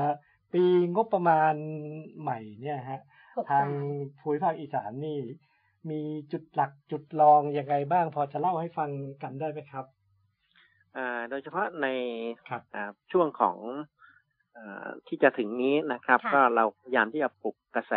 ครับ ของของการเดินทางช่วงปลายฝนต้นหนาว เพราะฉะนั้น ครับ อีสานนั้นคนจะมีความรู้สึกว่าอีสานร้อน ครับ นะครับ เรา อืม บอกว่าไม่ร้อนที่ไหนก็ร้อนทั้งนั้นแหละ อ่า เพราะฉะนั้นจะพบมิติใหม่ของอีสานในมิติใหม่นั่นก็คือครูอีสาน มิติ นะครับ ใหม่ครูอีสาน ครูอีสานก็คื ครั อบ เราบอกว่าเย็นนะครับ อ่าอีสาน แล้ว เย็น ก็บอกว่าอ่าเขาบอกอีสานแล้งนะครับ ฮะ อ่าแล้วก็บอกว่าเราเนี่ยนะครับ ครับ ไม่ได้แรงอย่างที่คิดนะครับแล้วโดยเฉพาะอ่าเราก็อยากจะชวนคนไปเที่ยวอีสาน ครับ นะครับ โดยเฉพาะอ่าเขาบอกว่าหน้าฝนนั้นมันเป็นช่วงโล อืม ค่ะ เอาละเมื่อภาคไหนไม่ไม่ยอมรับช่วงโล หรือว่าเป็นนอกฤดูการท่องเที่ยว อืม อีสานนี่แหละครับ เราบอกว่าถ้าจะเที่ยวอีสานให้มีมิติหรือว่ามีความสวยงามมากที่สุดนั้นนะครับ ต้องบอกเลยว่าไปเที่ยวหน้าฝน ครับ นะครับ อืม ไปค้นหาความสุข เพราะฉะนั้นเราก็จะแก้อีสานแรงนะครับ ก็อีสานเขียว อืม เพราะฉะนั้นอีสานเขียวเราก็จะเริ่มตั้งแต่เดือนพฤษภาคม เริ่มมาตั้งแต่นู่นแล้วนะครับ ครับ อ่า พฤษภาคมนั้นเราเปิดตัวในสักราชจุดบั้งไฟขอฝนเลยครับ เดือนนั้น อืม ก็จะเป็น ครับ บั้งไฟที่ยโสธรนะครับ อืม อ่าบั้งไฟตะไลล้านที่ อืม กาลสินธุ์โอโหอีสานจุดบั้งไฟกันขอฝนนั่นคือเริ่มสักราช ครับ อีสานเขียวเที่ยวหน้าฝน อืม นะครับ ก็เริ่มตั้งแต่พฤษภามิถุนากรกฎาสิงหากันยาตุลาพอตุลาปลายฝนต้นหนาว เราก็เริ่ม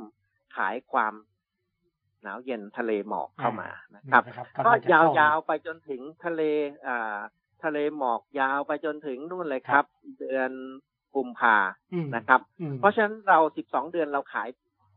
10 เดือนละนะครับ อ่า เพราะฉะนั้นเราเน้นอีสานมีความเขียว 10 เดือนเต็มนะครับ ฮะ เหลืออีก 2 เดือนซึ่งเป็นเป็นปัจจัยที่บอกว่ามันร้อนที่ไหนก็ร้อนนะครับ มี เรา นา เอา เมษ น้ำลาดเลยผมว่า อ่า เราก็เปลี่ยนคอนเทนต์เป็นคูอีสาน เออ นะครับ คูอีสานนั้นก็จะเป็นลักษณะของ ครับ อ่าเที่ยวอีกมิติหนึ่งนะครับ ครับ ก็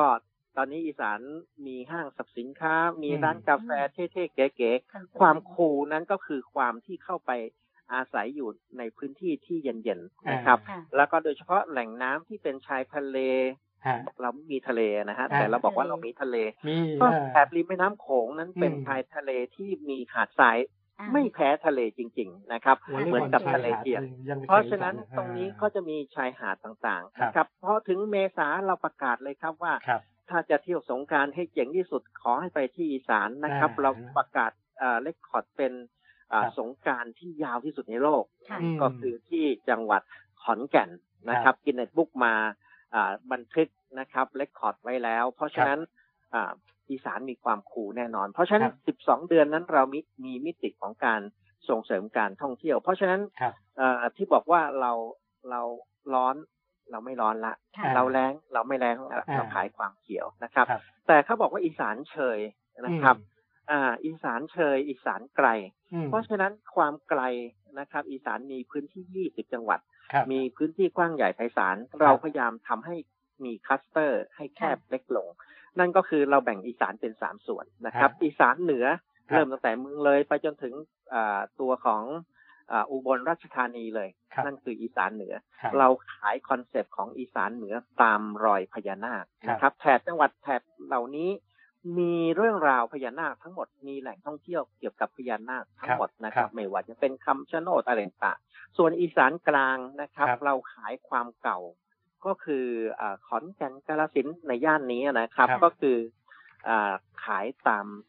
รอยไดโนเสาร์ อ่า นะ ค ค รั รับ บ ครับ ก็มีคอนเทนต์เกี่ยวกับไดโนเสาร์ส่วนอีสานใต้นะครับ เราตั้งแต่โคราชนะครับอ่าคาแมรูทเลยครับ นี่ ค่ะ คือการเที่ยวตามอ่าอารยธรรมอีสานใต้ หรือว่าอารยธรรมของโบราณ อืม เพราะฉะนั้นอ่าจากที่บอกว่าใหญ่เราทำให้แคบลงละ อืม ค่ะ ที ค นี้ รับ บอกว่าเอ่อเรามีความเชยหรือเปล่าอะไรยังไง ครับ นะครับ เราไม่เชยอย่างที่ทุกท่านคิด ครับ นะครับ เพราะว่าเอ่อที่พักแหล่งท่องเที่ยวนะครับ ครับ บูติกไม่ใหญ่โตแต่มีความหรูระดับ 5 ดาว ครับ ค่ะ ต้อนตัวอยู่ในอีสาน ค่ะ แล้วก็เอ่อเรื่องโดยเฉพาะนะครับ ครับ นวัตกรรมใหม่ ๆ นะครับ อืม เกิดขึ้นในที่อีสานอีสานมีสนามบินอยู่นะครับ เราบินเชื่อมโยงภาคเหนือเชียงใหม่เข้ามาที่อีสาน ครับ บินภาคใต้หาดใหญ่ภูเก็ตเข้ามา บิน ครับ จากอู่ตะเภาเข้ามา ครับ บินเชื่อมโยงจากอ่าสุวรรณภูมิแล้วก็ตัวของอาดอนเมืองเข้ามานะครับ เพราะฉะนั้น ครั ทำ บ ให้อีสานนั้นใกล้นะครับ ผมเดินทางเย็นนี้จะเดินทางนะฮะ ครับ ไปขอนแก่นใช้เวลา 45 นาที ผมเดินทางจากออฟฟิศเนี่ยนะฮะอ่าที่เพชรบุรีไปดอนเมืองเนี่ยนะครับ ผมยังใช้เวลามากกว่าทั้งเครื่องจาก ครับ ไปไปขอนแก่นเลยนะคครัรับบ เพราะฉะนั้น อีสานไม่ได้ไกลอย่างที่คิดนะค ครั รั บบ ผม มีความทันสมัยนะครับ มี ครับ ความไฮเทค โดยเฉพาะเรื่องของอากลุ่มสตาร์ทอัพนะค ครั รับ บ ที่ ใครจะเชื่อว่าอีสานนั้นนะครับ ไม่มีวันหลับไหล ครับ ร้านกาแฟเปิด 24 ชั่วโมงนะครับ ครับ อยู่ที่ขอนแก่นเขาบอกว่าคนหน้าตาดีที่สุดเนี่ยนะครับเสิร์ชใน Google ได้เลยนะครับท่านผู้ ค่ะ ฟังครับ ค่ะ ครับ เอ่ออยู่ที่ไหนนะครับ ต้องบอกว่าอยู่ที่ขอนแก่นนะครับ ครับ ขอนแก่นไม่ต้องบินไกลไปจนถึงเอ่อเกาหลีนะครับ ที่นี่มีคลินิกเสริมความงามอยู่เกือบ 300 คลินิกนะครับเอ่อคนต่างชาติคนลาวคนอะไรต่างๆเข้ามาที่เสริมความงามที่ที่ที่ขอนแก่นค่อนข้างมากจริง ๆ นะครับ เพราะฉะนั้น ค่ะ เอ่อความทันสมัยนั้นนะครับ เรามีตั้งแต่เรื่องของนวัตกรรมนวัตกรรมใหม่ๆนะครับ โดยเฉพาะบางเรื่องอ่าโดยเฉพาะการพัฒนา ครับ เมืองบริษัทพัฒนาเมืองปกติเมืองต่างๆ เราต้องใช้ระบบราชการหรือว่า ค่ะ หน่วยราชการเป็นคนบริหารจัดการนะครับ นี่ค่ะ แต่อีสานหลายเมืองมีบริษัทอ่าพัฒนาเมืองก็ ค่ะ คือบริษัทเอกชนนะครับ ค่ะ เอ่อมาลุกขึ้นมาลงทุนมาทำ ทีเด้งไหม อืมเด้ง ชอบไหม ชอบมาก นี่แหละใช่ คนแปลงนุ่มดีเด้งด้วย หนึ่งเดียวแปลงสีฟันซอสแอคทีฟกัมแคร์ขนแปลงสองพลังซอฟแอนสปริงเรียวนุ่ม ดีเด้งฟอกซอนสะอาด แปรงหนักแปรงนาน ก็นุ่ม สบายเหงื่อ นุ่มสู้เหงื่อ เด้งสู้ฟัน ต้องแปรงสีฟันซอสแอคทีฟกัมแคร์ จับด่วนได้ที่เซเว่นอีเลฟเว่นและร้านค้าทั่วประเทศ อยากไปเที่ยวก็เข้าพันทิป อยากซื้อรถก็เข้าพันทิป อยากรู้อะไรก็พันทิป เพราะรีวิวในพันทิปมาจากคนใช้จริง แล้วถ้าสบู่สมุนไพรล่ะ ต้องนี่เลย Protex Thai Therapy สบู่ที่สมาชิกพันทิป รีวิวเป็นอันดับหนึ่ง ด้วยคุณค่าจากธรรมชาติ ให้ผิวชุ่มชื่น และดูกระจ่างใสตั้งแต่ครั้งแรกที่ใช้ Protex Thai Therapy สบู่ที่ผู้ใช้จริงยังบอกต่อ AIS Super Smart Plus Gen 2 Plus เพิ่มขนาดหน้าจอให้กว้าง 5.5 นิ้ว plus เพิ่มโฟกัสให้ภาพสวยด้วยกล้องคู่ plus เพิ่มความล้ำด้วยระบบปลดล็อกด้วยใบหน้า เพียง 1,890 บาท AIS Super Smart Plus Gen 2 สมาร์ทโฟนที่ทุกคนเอื้อมถึง รับประกันคุณภาพจาก AIS มาพร้อมซิมเติมเงินเล่นเน็ตฟรี ได้สูงสุด 120 กิก ถึง 30 พฤศจิกายนนี้จาก AIS One to Call สนับสนุนโดย ท้องเสียปวดท้อง แน่นท้อง มองหา อย่าทานน้ำขาวตรากระต่ายบิน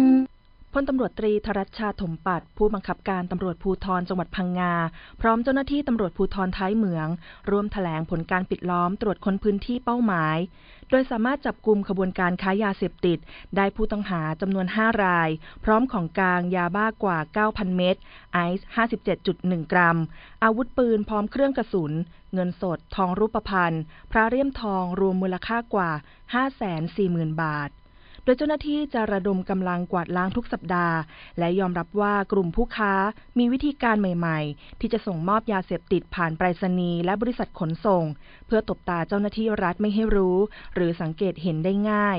ซึ่งจังหวัดพังงาเป็นแหล่งพักยาเสพติดที่สำคัญอีกแห่งหนึ่ง ก่อนมีการส่งต่อยังจังหวัดภูเก็ต และพื้นที่ใกล้เคียง ตำรวจกองบังคับการปราบปราม รวบหนุ่มอ้างตัวเป็นตำรวจข่มขู่เรียกทรัพย์จากผู้รับจัดงานบุญบ้างไฟ คุณนทิพย์สุดาตัวรักษารายงานค่ะ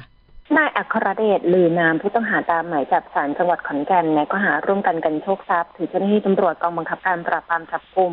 หลังจากที่มีผู้เสียหายเข้าแจ้งความกับพนักงานสอบสวนสพเมืองขอนแก่นว่า ขณะที่รับจัดงานบุญบั้งไฟประเพณีในเขตพื้นที่ภาคอีสาน ผู้ต้องหาได้โทรศัพท์ติดต่อเข้ามา อ้างเป็นตำรวจยศร้อยตำรวจเอกชุดเฉพาะกิจอบายมุขพร้อมข่มขู่เรียกเก็บค่าคุ้มครองเป็นจำนวนเงิน 5,000 บาท แต่ผู้เสียหายได้แจ้งขออนุญาตแล้ว แต่ผู้ต้องหากลับไม่ยอม ด้วยความกลัวผู้เสียหายจึงโอนเงินให้กับผู้ต้องหา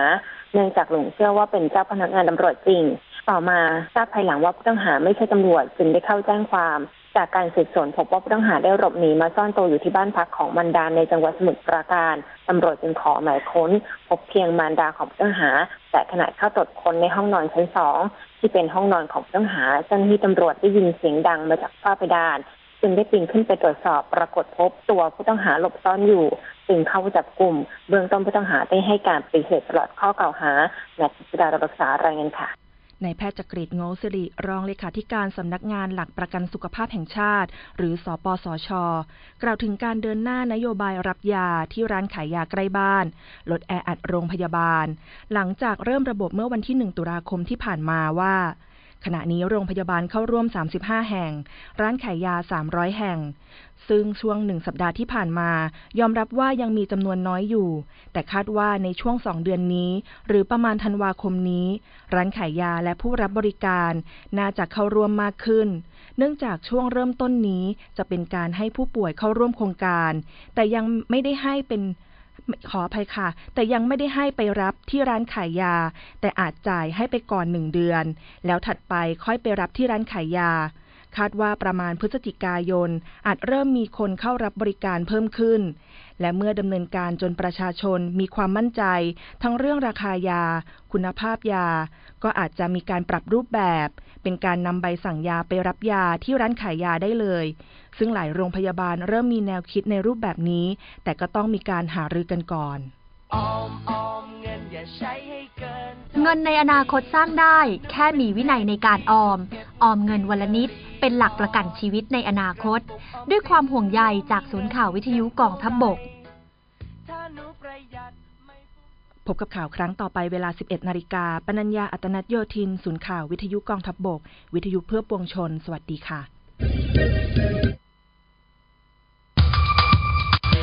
ที่นี่สถานีวิทยุกระจายเสียงกองทัพบบกพลปตอ FM 104.5 เมกะเฮิรตซ์นำเสนอข่าวสาร สาระ บันเทิง เพื่อความมั่นคงและปลอดภัยสาธารณะ คุณกำลังอยู่กับเรา Travel Radio 104.5 คลื่นแห่งการเดินทาง เพราะโลกกว้างกว่าที่คุณคิด Journey of Life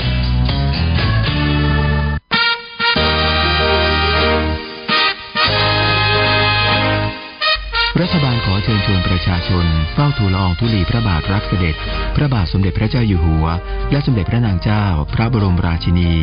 ในการเสด็จพระราชดำเนินเลียบพระนคร โดยกระบวนพยุหญาตราทางชลมารคเนื่องในพระราชพิธีบรมราชาพิเศษกพุทธศักราช 2562 เพื่อถวายพระพรชัยมงคล และแสดงความจงรักภักดี ในวันพระราชบดีที่ 24 ตุลาคม 2562 ครั้งหนึ่งในชีวิตที่จะร่วมเป็นส่วนหนึ่งของพระราชพิธีบรมราชาพิเศษกพุทธศักราช 2562 ชมริ้วขบวนเรือพระราชพิธีอันยิ่งใหญ่ ความงดงามวิจิตรการตาของเรือพระที่นั่งอันแสนสง่างาม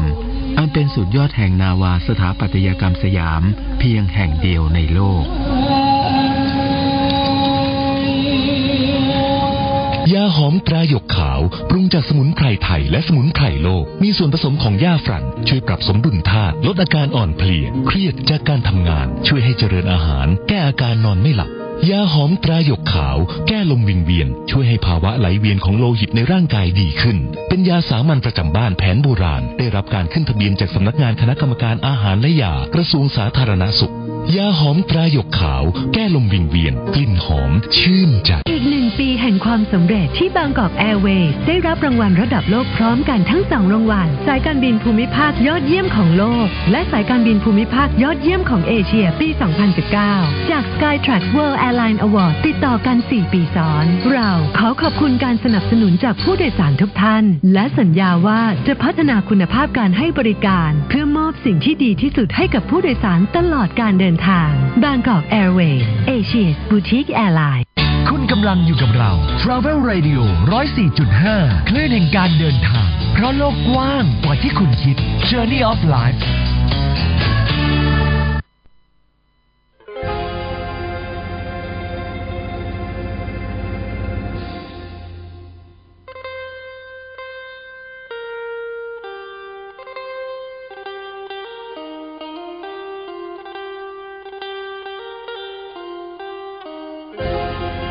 ค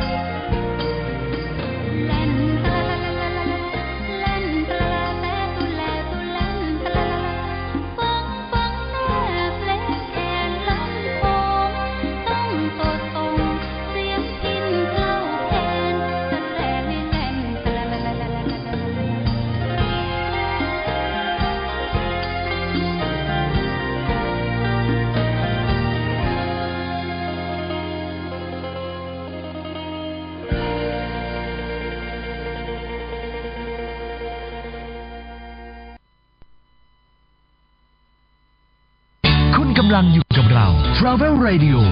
104.5 คลื่นแห่งการเดินทาง เพราะโลกกว้างกว่าที่คุณคิด Journey of Life 10นาฬิกา12 นาทีนะคะ ท่านผู้ฟังคะ ก็ขอต้อนรับกลับเข้าสู่ในช่วงที่ 3 ของรายการ ซึ่งตอนนี้เป็นช่วงของเจ้าถิ่นพาเที่ยว เจ้าถิ่นพาเที่ยว ะะ ครับ ในช่วงอีกช่วงหนึ่งนะคะ ครับ ท่านผู้ฟังคะเมื่อสักครู่ต้องขออภัยด้วยนะคะ เนื่องจากว่าพอดีมันมีเอ่อเกิดเหตุการณ์สายโทรศัพท์หลุดนิดนึงนะคะ ครับ แล้วก็มีจังหวะของการเข้าข่าวนะคะ ท่านเอ่อระหว่างที่ตอนช่วงท้ายที่คุยกัคบรับ ท่านผอสมชายค่ะ ก็ต้องขอขออภัยไว้ณที่นี้ด้วยนะคะ ครับผม แต่ในโอกาสหน้าเราคงได้คุยกับพี่สมผอสมชายกันใหม่นะคะอ่ะใน ท่าน ช่วงนี้ พูด นะคะ เก่งมากเลยเนอะ ใช่ค่ะท่านก็ให้ข้อมูลดีๆสำหรับใน เมื่อกี้ ช่วงนี้นะคะ ทั่ว ก็ อี มี สานเลยอืม เว้ยในช่วงนี้มีข้อมีมีมีข่าวดี ครับ นะคะ เกี่ยวกับเรื่องของการตอบคำถาม ครับ เที่ยวไปตามใจ ฮะ นะคะท่านผู้ฟังคะเรา ครับ เตรียมคำถามไว้แล้วนะคะ เดี๋ยว ครับ ส่งมาที่ SMS นะคะ 464ค2104ค่ะ รับ อภิเจี๊ยบทวนอีกทีสิเบอร์อะไร สี่หกสี่สองหนึ่งศูนย์สี่นะครับ ค่ะคำถามนะคะมีสองข้อเลือก ครับ กลับมาข้อใดข้อหนึ่งนะคะ ครับ คำถามข้อที่หนึ่งก็คือ ถามว่า กลุ่มจังกลุ่มสามจังหวัดสนุก กลุ่มสามจังหวัดสนุก ริมแม่น้ำโขง อ่ามี มีจังหวัดอะไรบ้าง ครับ ที่พี่สมเอ่อท่านผอสมชายบอกตั้งแต่ตอนต้น ฮะ นะคะ แล้วก็คำถามที่สองนะคะ ครับ คำถามจากเพลงหนาวลมที่เลนู อ่า นะคะ เพลง ใ หนาวลมที่เรนู ซึ่งเพลงนี้เป็นเพลงดัง ครับ แล้วก็กล่าวถึงความงามชื่นชมสาว สาวเรนู ชาวเรนูนะคะ อ่า เราก็เลยมีคำถามว่า สาสาวเรนูส่วนใหญ่เป็นชาวชาติพันธุ์อะไร อ่า ชาวชาติพันธุ์ของอำเภอเรนูเนี่ย ใช่ เขาเรียกชาวอะไร ใช่ค่ะนะคะ อ่า เดี๋ยวท่านผู้ฟังฟังดีๆนะคะ เดี๋ยวตอนนี้จะมีเท่าเจ้าถิ่นนะคะ ครับ ซึ่งเป็นปราดของ อ่า จังหวัดนครพ น นม ครพนมนะคะ อื ก็คืออาจารย์เด่นชัยไตรยถานะคะ ครับ ตอนนี้ท่านอาจารย์อยู่ในสายกับเราแล้วค่ะ ครับ สวัสดีค่ะอาจารย์ สวัสดีครับอาจารย์ครับ เออ สวั ไม่ สดี ได้ คเจรับอกัน ครับ นานค่ะอา ครับ จารย์ ครับ ค่ะ สวัสดีครับ ะ ครับ เอ่อสวัสดีครับ ก็เมื่อกี้เราพูดถึงเอ่อหลากหลายเลยนะครับ ของอีสานแล้วก็เรื่องของการถ่ายภาพนครพนม ค่ะ โดยเฉพาะงานไหลเรือไฟ แต่ งานแห่ประสาทพึ่ง ใช่ค่ะ แต่สิ่งที่ขาดไม่ได้ก็คือเรื่องราวเกี่ยวกับในจังหวัดนครพนม ครับ โดยเฉพาะในเรื่องของชาติพันธุ์ ครับ นะคะ ประเพณีวัฒนธรรมต่างๆ ซึ่ง ครับ อาจารย์น่ะเป็นคนที่รู้มีความรู้เรื่องนี้ อ่า เป็นอย่างดีค่ะ ค่ะเราเซิร์ฟเซิร์ฟหนาวลมที่เรนูเอ่อเพราะว่าชื่อดังมากอยาก ค่ะ จะทราบว่าชาวเอ่อเรนูเนี่ยเขาเป็นชาวกลุ่มชาติพันธุ์อะไร แล้วก็นครพนมนี่มีอะไรเยอะมากในจังหวัดนะครับ มีชาวชาติพันธุ์อะไรเยอะๆครับ ครับ ครับ เอ่อไม่ทราบว่าตอนนี้คุณ เอ่ออภินันท์ ครับ ให้ให้ผมพูดเลยใช่ไหมครับ ตอนนี้ ใช่ค่ะพูดเลยครับอาจารย์คะ เอ่อเช่นเกี่ยวกับชาติพันธุ์ของในพื้นที่จังหวัดนครพนมใช่ไหมครับ ครับ ใช่ครับ แล้วมีแปดชนเผ่าสองเชื้อชาตินะครับ แปดชนเผ่าสองเชื้อชาติครับอืม ครับ คือ นั่น อะไร ก็ บ้างครั คื บ อมีทั้งเอ่อไทยแสก ไทยแส ผู้ ก ไทย อืม เอ่อไทยย้อ ครับ ไทยกวน ครับ เอ่อโซ่ขา ฮะ ไทยขาแล้วก็ยังมีไทยลาวและไทยย้อ ฮะ และยังมีสองเชื้อชาติก็คือเอ่อเชื้อชาติจีนกับ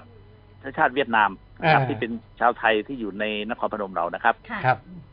เอ่อทุกทุกกลุ่มชาติพันธุ์เนี่ยจะมีความสมัครสมานสามัคคีกันดีมาก ๆ เลยนะครับ มีอะไร ครับ ก็เอื้ออาทรต่อกันอย่างดียิ่งเลยครับ ครับอ่าครับ เออ เนี่ย ผมยังไล่ไม่หมด เดี๋ยวนะ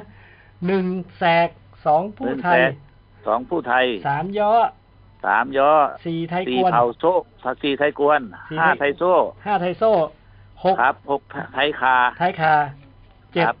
เจ็ดไท เจ็ด ยลาว ไทยกระเลิง อ๋อกะ ไทย เลิ กระเลิง อ่า แปด ครับ ไทยลาว อ่าแปดไทยลาว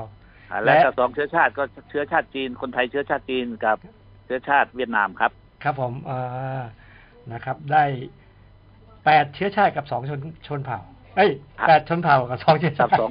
สองเชื้ อา อ จา ชารย์คะติครับผ แล้ว ม แล้วแล้ว ครับ ที่เรนูนครเนี่ยละคะ เป็นเป็นของกลุ่มไหนคะ มากที่สุ เอ่ ด อกลุ่มไทยผู้ไทยครับ ผมผู้ไทย กลุ่ ผู้ ม ไทยเรนูใช่ไหมคะ ผู้ไทยเรนูครับ ผิวขาวสวยครับ อืม เผ่านี้เป็นเผ่าที่เอ่อส่วนใหญ่แล้วจะเป็นประกวดอะไรต่างๆก็ติดอันดับตลอดนะครับ ครับ เพราะเผ่าผู้ไทยจะมีผิวพรรณผ่องใสผิวขาวนวลครับ ครับ นอกนอกจากจะสวยแล้วยังลำฟ้อนลำเก่งด้วยอย่างนี้หรือเปล่าครับ ก็เรื่องฟ้อนผู้ไทยนี่ไปในระดับโลกนะครับ นานาชาติเขาเชิญไปทางต่างประเทศไปสหรัฐอเมริกาเนี่ยนี่ก็ไปครับ ไปยุโรป อืม เ เอ่ออันนี้ก็ถือว่าเป็นชนเผ่าที่มีชื่อเสียงมานาน ครับ สมกับเพลงที่ท่านอาจารย์สุรินทร์ทักษิริได้ได้แต่งไว้ตั้งแต่นานมาแล้วนะครับ ตั้งแต่ปี2013ครับ ครับ หนาวลมที่เรนูใช่ไหมครับ ใช่ครับผมใช่ครับผม ครับครับ เอ๊ะได้ข่าวว่าเพลงนี้ท่านก็ยังไม่เคยมาเลยใช่ไหมครับตอนที่แต่งเพลง เออท่านอาจารย์สุรินทร์เอ่อมาพักที่บ้านผมนะ ท่านบอกว่า ครับ ปกติแล้วท่านไม่ค่อยไม่เคยได้มานครพนมเลยโดยเฉพาะเรนูนครไม่ได้มาเลย เออ แต่มีเพื่อนไปเล่าให้ฟัง ออ เล่าให้ฟังเพียงไม่ไม่กี่นาทีนะครับ เล่าสภาพบรรยากาศของ ครับ ชาวผู้ไทยเรนูเป็นยังไงอะไรต่างๆ ให้ ครับ ฟังเท่านั้นแหละ ท่านไปแต่งเพลงออกมาเลยครับ อืมายเป็น แล้วก็ให้สอนคีรีศรีประจวบเป็นคนร้อง เป็น ครับ คนแรกใช่ไหมฮะ เป็นคนแรกเลยครับ อืมครับ แต่ก็ติดตลาดเลยดังไปหมดเลยคนก็รู้จักนครพนมมากขึ้นครับจาก ครับ เพลงหนาวลมที่เรนูครับ ครับ เมื่อกี้ต้นรายการเราเปิดเพลงเบิ่งนครพนมเพลงนี้ก็อาจารย์สุรินทร์เหมือนกันใช่ไหมฮะ สุรินทร์สุรินทร์ทักษิริเหมือนกันครับท่านครับ เออครับอืมวันนี้เราเปิดท่านสุรินทร์ภาคสิริทั้งสองเพลงเลย ท่าน ครับ เพลงท่านเพราะจริง ๆ ค่ะ ครับครับ นอกจากนอกจากความสามารถในการร้องรำทำเพลงแล้วก็อ่าความสวยงามเนี่ย ชาวผู้ไทยยังมีอะไรเด็ดๆอีกไหมครับ มีจำนวนมากที่สุดไหมฮะหรือยังไง ก็ก็ไม่ถึงขั้นว่ามากที่สุดนะครับ ครับครับ เอ่อเอ่อมันก็จำนวนเท่า ๆกันแต่ละเผ่าชนเผ่านะครับ อืมครับ มีมีเผ่าไทยขาค่อนข้างจะน้อยกว่าเพื่อนหน่อย อืมครับ เอ่อเพราะว่าส่วนหนึ่งแบ่งแบ่งแบ่งกันไปอยู่มุกดาหาร หลังจากมุกดาหารแยกออกไปเป็นจังหวัดแล้วไทยขาส่วนใหญ่ก็ก็ไปอยู่ทาง อ๋อส่วนใหญ่ มุกดาหาร ครับ ครับ เพราะเราแบ่งครึ่งกันครับ ครึ่งครึ่งเล็กครึ่งน้อยในเอาน้ำมากั้นบังเอิญแล้วว่า อืม ส่วนน้อยยังอยู่ที่นี่คที่รับ บ้านสุกแมว ครับ เอะแล้วอย่างอานอกจากชาวชาติพันธุ์เหล่านี้เนี่ย ในเรื่องราวทางประวัติศาสตร์ของนครพนมที่มีการตั้งเมืองนครพนม หรือเมืองมลุกขานคร ชนเผ่าที่ที่เป็นเจ้าของเมืองเหล่านี้นี่เป็นเป็นชนเผ่าไหนฮะพอที่จะ เอ่อเดิมทีมันก็มีชนเผ่าที่ผมกล่าวมาทั้งหมดนี่ก็อยู่ที่นครพนมอยู่แล้ว แต่ว่าในช่วงมีมีเอ่อสงครามในช่วงยุคเอ่อเจ้าอนุวงศ์อะไรต่างๆเคยกวาดต้อนพวกเอ่อไทยย้อนี่ข้ามไปอยู่ที่เมืองปรุงลิงอยู่ที่ฝั่งลาวนะ อืมครับ เอ่อในสมัยช่วงรัชกาลที่สาม อืม ก็มีการนำทหารมาเอ่อช่วยโดยมาจากเขมราชบ้างยโสธรบ้างอะไรละทางทางอุบลบ้างลักษณะนี้นะครับ ครับ เอ่อก็มาเอ่อต่อสู้กันระหว่างกองทัพไทยกับกองทัพลาวในช่วงนั้น ครับ ก็ไปกวาดต้อนเอ่อทหารลาวจากจากทางเขมราชทางยโสธรนี่ก็ไปกวาดต้อนเอาคนชาวย่อที่ถูกกวาดต้อนไปอยู่ฝั่งลาวกลับคืนมาอยู่ที่ท่าอุเทนครับ ครับ เสร็จแล้วเสร็จแล้วในส่วนหนึ่งในส่วนหนึ่งที่เป็นทหารก็เห็นว่านครพนมอุดมสมบูรณ์โดยเฉพาะน้ำสงครามนะครับ จะมีปลาเยอะ อืมครับ เออชาวเขมราช ชาวยโสธรพวกนี้ก็ไม่ไม่กลับเลยครับ ก็เลย อืม อาศัยอยู่ในพื้นที่บริเวณริมน้ำสงครามที่เป็นตำบลชัยบุรีในปัจจุบัน อืม น้ำสงค ก็ ราม ได้ ไม่มีสองสีใช่ไหมคะอาจารย์คะ น้ำน้ำสงครามนี่มีสองสีครับ สีถ้าเป็นเขียวสดใสเนี่ยจะออกมาจากลำน้ำสงคราม แต่มาพอเจอน้ำโขงก็มีเอ่อสีแบบออกสีปูนๆหน่อย อ่าก็ เอ่อ ใช้ เวลาน้ำมาบรรจบกันตรงนั้นน่ะเวลาคนไปนั่งชมทิวทัศน์ตรงนั้นจะเห็นน้ำเป็นสองสีเลย ครับ ค่ะ ครับ ก็ เขาเรียก สง ว่า ครามสีเขียว โขง โขงสีปูน นมุ ว่างั้นใช่ไหมฮะ อ่ะครับ อันอันนั้นเป็นทางทางอุบลนะครับโขงสีปูนมูลสี มูล ขาว สี ครา ขาว บน้ำโมนครับเออ ครับ อันนี้สงคราม สงคราม เออ แต่ปลาเขาอร่อย เออ แต่เคยทานที่นี่อร่อย แต่แต่ที่นครพนมเราว่าโขงคุณงามสงครามเขียวใสครับ อ๋อ โขงขุนงา โขงมคุณงาม สงครามเขียวใสครับ อ๋อครับ ค ค รั รั บบ ผม ก็ช้อง มันจะ คล้อง มาเจอ จอง กั กัน น ตรง เหมือนนั้นกันนะครับ ค่ะ ครับผมครับ อ่าอันนี้หมายความว่าคนที่เป็นคนพื้นฐานของนครพนมเนี่ย ค่อนข้างจะเป็นคนที่ข้ามไปข้ามมาระหว่างไทยลาว อย่างนั้นใช่ไหมครับ ใช่ใช่ครับ เพราะว่าเอ่อตามตามเดิมและดั้งเดิมนั่นระหว่างอาณาจักรศรีโคตบูรณ์นี่ทั้งสองฝากฝั่งจะเป็นเมือง อ๋อ แถวเมืองท่าแขกกับ ครับ เมืองนครพนมเนี่ยนะครับ เดิมทีจะเป็นอาณาจักรศรีโคตบูรณ์และเปลี่ยนชื่ออ ม มาเป็น ครับ มลุกขานคร อืม เราจะเป็นบ้านบ้านเดียวกันเมืองเดียวกัน คนจะข้ามไป อืมครับ ข้ามมา เดี๋ยวนี้ก็ยังมีประเพณีตามฮีตสิบสองคลองสิบสี่อยู่ อืม เหมือนกันทุกประการ ครับ ภาษาก็ภาษาเดียวกัน ครับเพะ การ ฉะ กินอยู่ เ ก็เหมือนกันหมด ครับครับ เพราะฉะนั้นตรงนี้จึงอยากบอกว่าอาณาจักรศรีโคตบูรณ์นี่มันมันเป็นหนึ่งเดียว จนมาแยกเป็นประเทศในช่วงสงครามในช่วงรัชกาลที่ห้าที่เราเสีย ครั ดิ บ นแดนฝั่งใต้ไป ครับ นะครับ อืมเท่ากับว่าสอง ตรง ฝั่ง นี้ โขงนี่เพิ่งแยกกันเมื่อ ครับ ช่วงรัชกาลที่ห้านี่เอง ฮะ ครับผม ที่มีค่ายพระยอดเมืองขวาง ใช่ครับ ยู่ที่ ตอนนั้น ครพนม ก่อนก่อนหน้านั้นน่ะพระยอดเมืองขวางก็เป็นไปเป็นเจ้าเมืองอยู่ที่เชียงขวางแล้วก็ดูแลคำม่วนนะครับ ดู ครับ แลคำม่วนตลอด อืม อาตอนตอนฝรั่งมองเออปาวีนี่เข้ามา ครับ เอ่อเพื่อจะเออขอผืนแผ่นดินที่อยู่ฝั่งซ้ายแม่น้ำโขงเนี่ยให้เป็นอาณานิคมของฝรั่งเศสด้วย อืม ก็เลยมีการต่อสู้กันในช่วงนั้นแหละครับ ครับอืม เอ่อซึ่งพระยอดเมืองขวางก็เลยกลายเป็นวีรบุรุษของลุ่มน้ำโขง ครับ โดยเฉพาะเอ่อเป็นบุคคลสำคัญของจังหวัดนครพนม ครับ เอ่อเรามาตั้งค่ายทหารก็ตั้งชื่อว่าค่ายพระยอดเมืองข ค่าว าง ยพระยอดเมืองขวางนะฮะ ใช่ครับผม ได้ได้ข่าวว่าไปยิงฝรั่งชื่อกรสกูแลงอะไรนั้นอันนั้ ครับ นใช่ไหมฮะ ครับ ก็ต่อสู้กับกอสกูลังมองชื่อคอสกูลังนะครับ อืมอืมครับ เอ่อก็ท่านถูกเอ่อพิพากษาโดยศาลของฝรั่งเศสให้จำคุก 20 ปี อืม แต่ทางทางรัฐบาลไทยตอนนั้นนะครับรัชกาลที่ 5 ก็ตั้งอ่าคณะผู้พิพากษาร่วมขึ้นมา ครับ ตัดสินใหม่ก็เอ่อพ้นโทษภายในสองสามปีก็พ้นโทษออกมาครับ อ๋อนะฮะครับ ครับ เอ๊ะแล้วอย่างอย่างชาว ยังมีชาติพันธุ์หนึ่งอย่างชาติพันธุ์ยวนเนะครับ เข้ามาในนครพนมนี่อ่าช่วงสมัยไหนกันแน่ครับ เห รือว่ามายาวๆเลย ครับ บางบางบางช่วงก็มาตั้งแต่สงครามเบียนเบียนฟู อืมครับ อ่าแต่ต่อมาก็สงครามอ่าอินโดจีนช่วงหลังนี่ก็อพยพเข้ามา อืมครับ ครับเพราะว่าเขาเขาไม่อยากถูกปกครองโดยทาง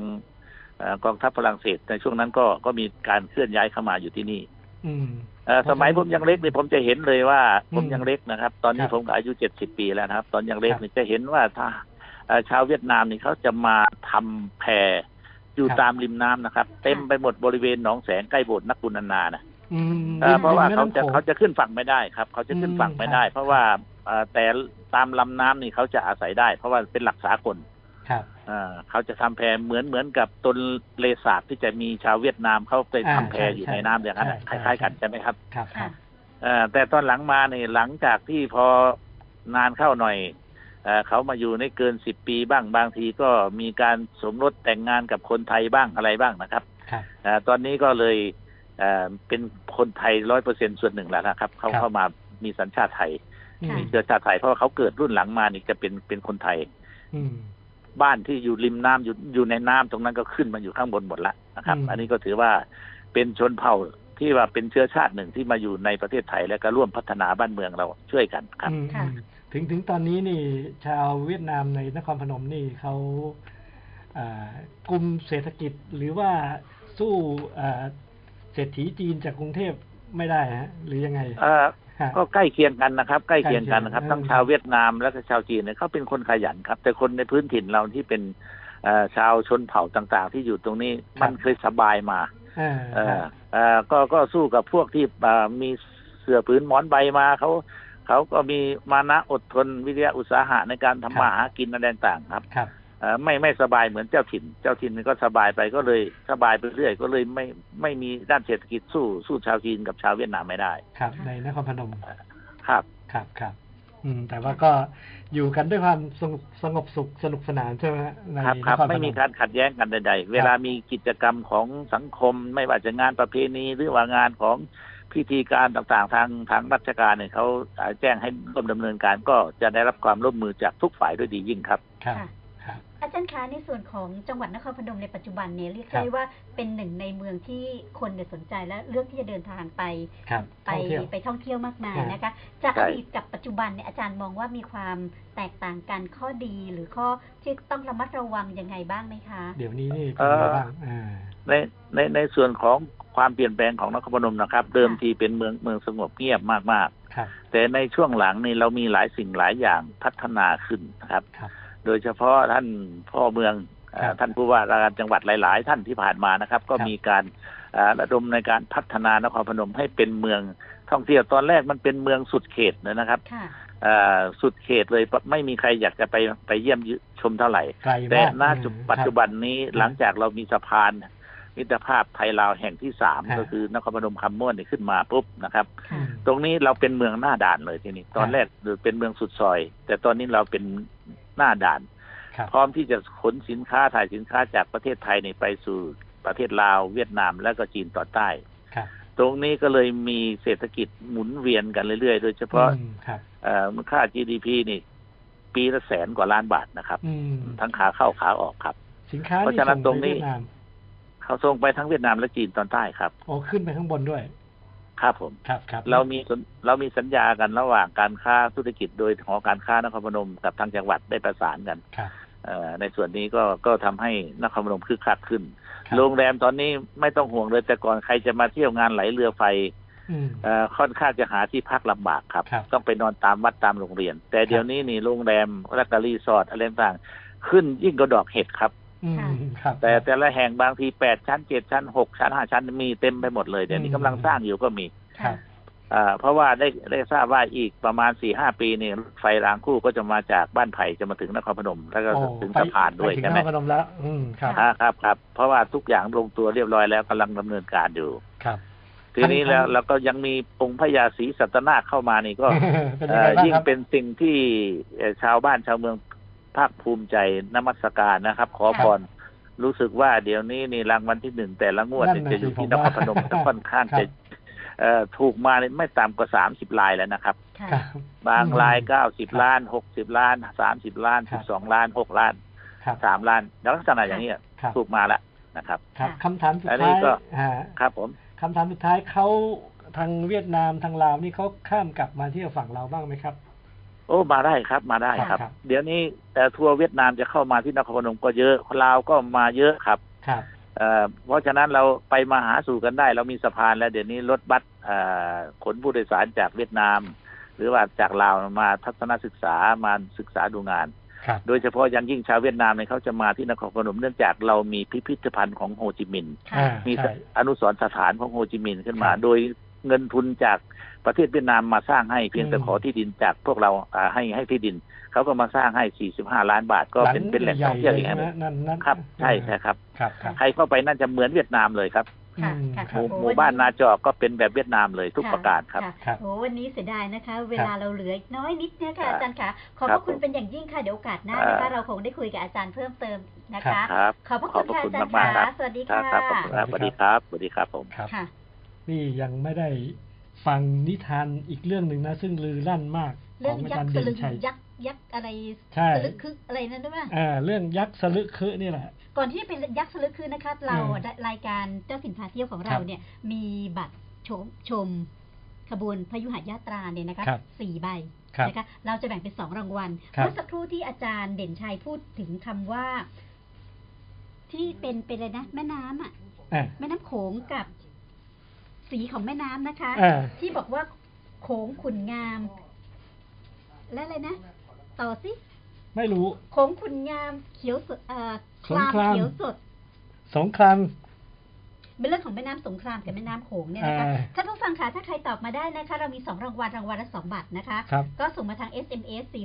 4642104 นะคะ เมื่อสักครู่อาจารย์พูดไว้เนี่ย เกี่ยวกับแม่น้ำ โข โข ง ง คุ กัณบแม่ งา น้ ม สงครามอะไร ำสงครามเขียวใส อ่า นั่นแหละ นะคะท่านผู้ฟังรีบส่ง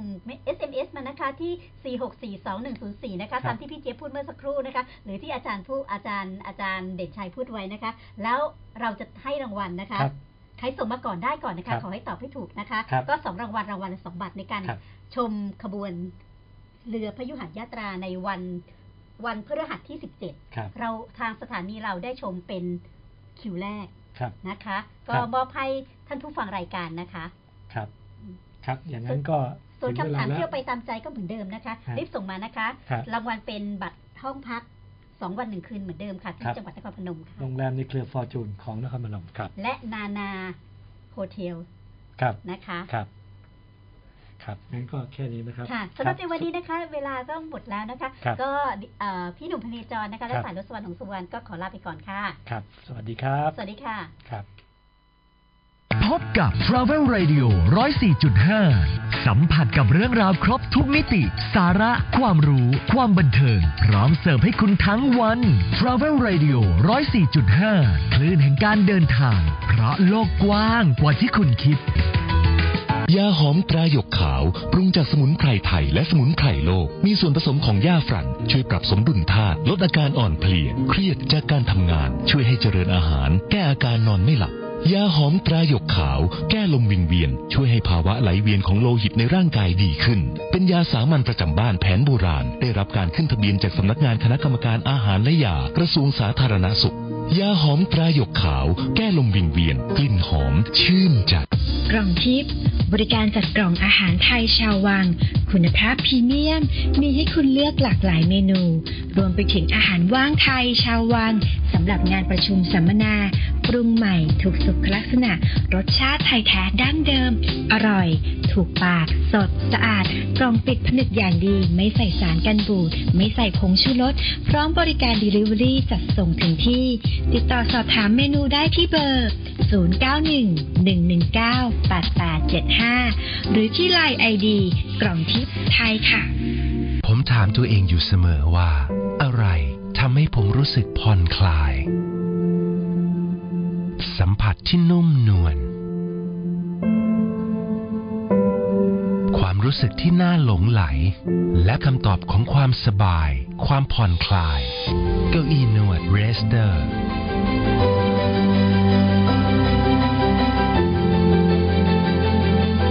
เรสเตอร์ดีไซน์ for your life อีกหนึ่งปีแห่งความสำเร็จที่บางกอกแอร์เวย์ได้รับรางวัลระดับโลกพร้อมกันทั้งสองรางวัลสายการบินภูมิภาคยอดเยี่ยมของโลก และสายการบินภูมิภาคยอดเยี่ยมของเอเชียปี 2019 จาก Skytrax World Airline Award ติดต่อกัน 4 ปีซ้อน เราขอขอบคุณการสนับสนุนจากผู้โดยสารทุกท่าน และสัญญาว่าจะพัฒนาคุณภาพการให้บริการ เพื่อมอบสิ่งที่ดีที่สุดให้กับผู้โดยสารตลอดการเดินทางบางกอกแอร์เวย์เอเชียบูติกแอร์ไลน์ พบกับ Travel Radio 104.5 สัมผัสกับเรื่องราวครบทุกมิติ สาระ ความรู้ ความบันเทิง พร้อมเสิร์ฟให้คุณทั้งวัน Travel Radio 104.5 คลื่นแห่งการเดินทาง เพราะโลกกว้างกว่าที่คุณคิด สวัสดีค่ะ ท่านผู้ฟังต้อนรับท่านผู้ฟังเข้าสู่ Travel Radio นะคะ ในช่วงของ Green Lane นะคะดิฉันดีเจเหมียวนะคะท่านิวันกุลมงคลค่ะ มาพร้อมกับท่านวิทยากรประจำรายการนะคะ ผมดรวิเชียนรุจิตดำรงกุลครับผมครับ สวัสดีครับท่านผู้ฟังครับผมครับ ค่ะท่านผู้ฟังสามารถติดตามเรานะคะ ในช่วงของเกรเลนสิ่งแวดล้อมตั้งแต่วันจันทร์ถึงวันศุกร์นะคะ 10โมงครึ่งถึง 11โมงครึ่ง ครับ นะคะ ฮะ ก็มีทุกวันจันทร์ถึงศุกร์วันศุกร์ก็เป็นเวลาของเรา เว ส ลา อขงองเรา คน ครับผม นะ ครั คะ บ ท่านผู้ฟังติดตามเราได้หลายช่องทางนะคะ ช่องทางหนึ่งคือฟังจากสถานีวิทยุกองพลปตอ FM 104.5 นี้นะคะ แล้วก็ยังสามารถดูไลฟ์สดที่ Travel Radio นะคะ แล้วก็ฟังออนไลน์ได้ที่เกลอ Travel นะคะท่านผู้ฟังโหลดแอปพลิแอปพลิเคชันเกลอนะคะ ก็จะพบกับเรานะคะค่ะวันนี้ท่านผู้ฟังเราสองคนก็มีเรื่องราวของสิ่งแวดล้อมนะคะ ที่จะมาคุยกับท่านผู้ฟังนะคะ ค่ะ เราคุยกันไปสองหลายสัปดาห์แล้วนะคะ เข้าหลายสัปดาห์ หลย สามสามสี่สัปดาห์แล้ว สมสี่สัปดาห์ เรื่องปัญหาสิ่งแวดล้อม ค่ะ ความจริงปัญหาสิ่งแวดล้อมคุยไม่จบฮะ ไม่ พี่ จ เห บ นียวฮ นะคะ คือปัญหาสิ่งแวดล้อมเนี่ยมันพูดได้ทั้งหมดเลยเพราะว่าอะไรไหมฮะเพราะมีคนให้คำนิยามศัพท์ว่าปัญหาสิ่งแวดล้อมคืออะไร ค่ะ ก็คือทุกสิ่งที่อยู่รอบตัวเรา ค่ะ ทุกสิ่งเลยนะฮะ ค่ะ ไม่ว่าน้ำไม่ว่าอากาศ ไม่ว่าฝุ่นละออง ไม่ว่าขยะไม่โอ้ทุกอย่างเลยครับผมครับ ค่ะ อันนี้ก็เป็นประเด็นหนึ่งที่ผมมองว่า ทีนี้เรคุยกันมาหลายหลายสัปดาห์เนี่ย ครับ มันเหมือนจะจะมีข้อสรุปไหมคะพี่พี่บิ๊กนะคะว่า จริง ปัญหาสิ่งแวดล้อม เอาตอนนี้เรากำลังพูดเมื่อหลายสัปดาห์เราคุยกันนะ ครั คะ บ ว่าสิ่งแวดล้อมเนี่ยไม่เฉพาะประเทศไทยตอนนี้มันเชื่อมไป โอ้โห ทั่วโล มัน ก คือสิ่งแวดล้อมเนี่ยมันเป็นสิ่งที่เอ่อเกิดขึ้นทั่วโลก เช่น เช่นเอ่อเอ่อขั้วโลกเหนือเห็นไหมฮะหิมะละลายปุ๊บนะฮะมันก็ส่งผลมาถึงหลาย ๆ ประเทศ ค่ะ แม้แต่ประเทศไทยเราด้วย ค่ะ นะแม้แต่เรื่องของการสุดระดับน้ำสูงขึ้น ค่ะ ใช่ไหมฮะหรือแม้แต่สมุทรปราการเห็นไหมฮะน้ำเริ่มท่วมขึ้นมาบ้างแล้ว อืม เอ่อเอ่อปฐมเจดีย์ที่อยู่กลางน้ำเนี่ยเริ่มจะไม่ค่อยเห็นละ นะคะ อันนั้นประการที่หนึ่ง การที่สองก็คือเรื่องของความร้อน อืม เห็นไหมพี่เหมียวฮะตอนนี้เนี่ยอากาศร้อนขึ้นมาก สัปดาห์ที่แล้ว ร้อนกว่าเดิม จำ เยอะ ได้ไหมคะว่ามี ครับ ฝนตก แล้วก็ก็ว่ามีลูกเห็บตกมาด้วยใน อ่า กลางกรุงเทพเลยนะ ใช่ฮะคือ น่าจะ คือ เชื่ลย คือเวลาคือความเปลี่ยนแปลงของอากาศมันเร็วมากขนาดนี้นะฮะแล้วก็สำคัญที่สุดก็คืออะไรไหมฮะเออมันมันไม่เหมือนสมัยก่อนละคือฤดูร้อน ค่ะ ฤดูฝน ฤดูหนาว หนาว อ่า ชั สา ด ม เจน ฤดู เลยนะคะตอนนี้ แต่วันนี้มันมีสองฤดูอ่าร้อนมากเอ่อตัวฤดูร้อนกับร้อนมาก นะคะ อ่ามีแต่มีแค่สองฤดู อันนี้เรา พอจะสรุปได้ยังคะว่าปัญหาสิ่งแวดล้อมเนี่ยสสิ่งที่สำคัญที่สุดมาจากน้ำมือมนุษย์ไหมคะ คือคือความจริงทั้งหมดเนี่ยมันเกิดขึ้นกับความน้ำมือของมนุษย์นะฮะเพราะอะไรนะฮะเพราะหนึ่งการเจริญเติบโตของอามนุษย์ เพิ่มขึ้น จำนวนประชากรมากขึ้นสองมากขึ้นเสร็จปุ๊บก็บริโภคมากขึ้น พอบริโภคมากขึ้นก็ใช้เชื้อเพลิงมากขึ้น ใช้เชื้อเพลิงมากขึ้น ก็ไปใช้รถยนต์มากขึ้นใช่ไหมฮะทีนี้ไอ้ไอ้พวกเนี้ยไอ้ระบบเชื้อเพลิงเนี่ยมันก็จะมีผลกระทบต่อสิ่งแวดล้อมอย่างมาก เช่นอย่างเราใช้น้ำมันรถดีเซลเนี่ยนะฮะควันดำที่คราวที่แล้วเราพูดถึงรถรถรถกสมกรที่พูดถึงที่พูดพูดไม่ได้เนี่ยนะหรือรถบรรทุกรถบรรทุกสิบล้อเนี่ยอันนั้นก็เป็นปัญหาหนึ่งที่เกิดขึ้นจากการใช้รถมันดีเซลเขาก็บอกพยายามจะลดเลิกใช้น้ำมันรถดีเซลเสียใช่ไหมฮะ เป็นไฟฟ้าใช่ไหม ตอนนี้ก็เริ่มเริ่มเริ่มขึ้นเริ่มขึ้น เลิกดีเซล แต่จะไปใช้อะไร จริงๆแล้วเนี่ย ระบบเราเคยพูดคราวที่แล้วก็เราพูดถึงระบบรางนะฮะพอเราเลิกการขนส่งโดยใช้รถยนต์บรรทุกเนี่ย เราก็ไปใช้ระบบระบบราง จริงๆแล้วในทั่วโลกเขาก็ใช้กันฮะไม่ว่ายุโรปอเมริกาแม้แต่ประเทศจีนวันนี้ก็เริ่มใช้ระบบรางเยอะขึ้น จีนเนี่ยเขาใช้งบประมาณอย่างมโหฬารมันจะเหมือนอเมริกาเมื่อร้อยปีที่แล้ว อเมริกาเมื่อร้อยปีที่แล้วเนี่ยยอมทุ่มงบประมาณทั้งประเทศเนี่ยเพื่อทำโครงสร้างรถไฟนะเขาเรียกว่าโครงสร้างของประเทศนะประเทศที่อยู่ทั้งออเมริกามันกว้างนะทั้งเหนือใต้เนี่ยมันหลายเยอะมันมันหลายพันกิโลทีนี้ประเด็นก็คือที่บอกว่าประเทศจีนก็เหมือนกัน วันนี้ก็ความคิดประเทศจีนก็ไม่ต่างกับอเมริกาเมื่อร้อยปีที่แล้ว วันนี้ประเทศจีนก็เริ่มทำโครงข่ายรถไฟฟ้านะเหนือถึงใต้ตะวันออกตะวันตกนะแล้วก็เสร็จปุ๊บก็ยิบเลยในในในเมือง อันนั้นคือในจีนใช่ไหมคะแต่นี้พี่พี่ก็คงทราบนะคะว่าเขาก็เริ่มเข้ามาใน ทีนี้ ในอาในอาเซียนหรือในเอเชียเรา ทีนี้ผังผังจีนเนี่ยเขาไม่ได้เขียนเฉพาะประเทศเขาไงเพราะจริงๆแล้วเนี่ยรถไฟฟ้ามันรถไฟเนี่ยมันก็จะเหมือนเหมือนยุโรปอเมริกา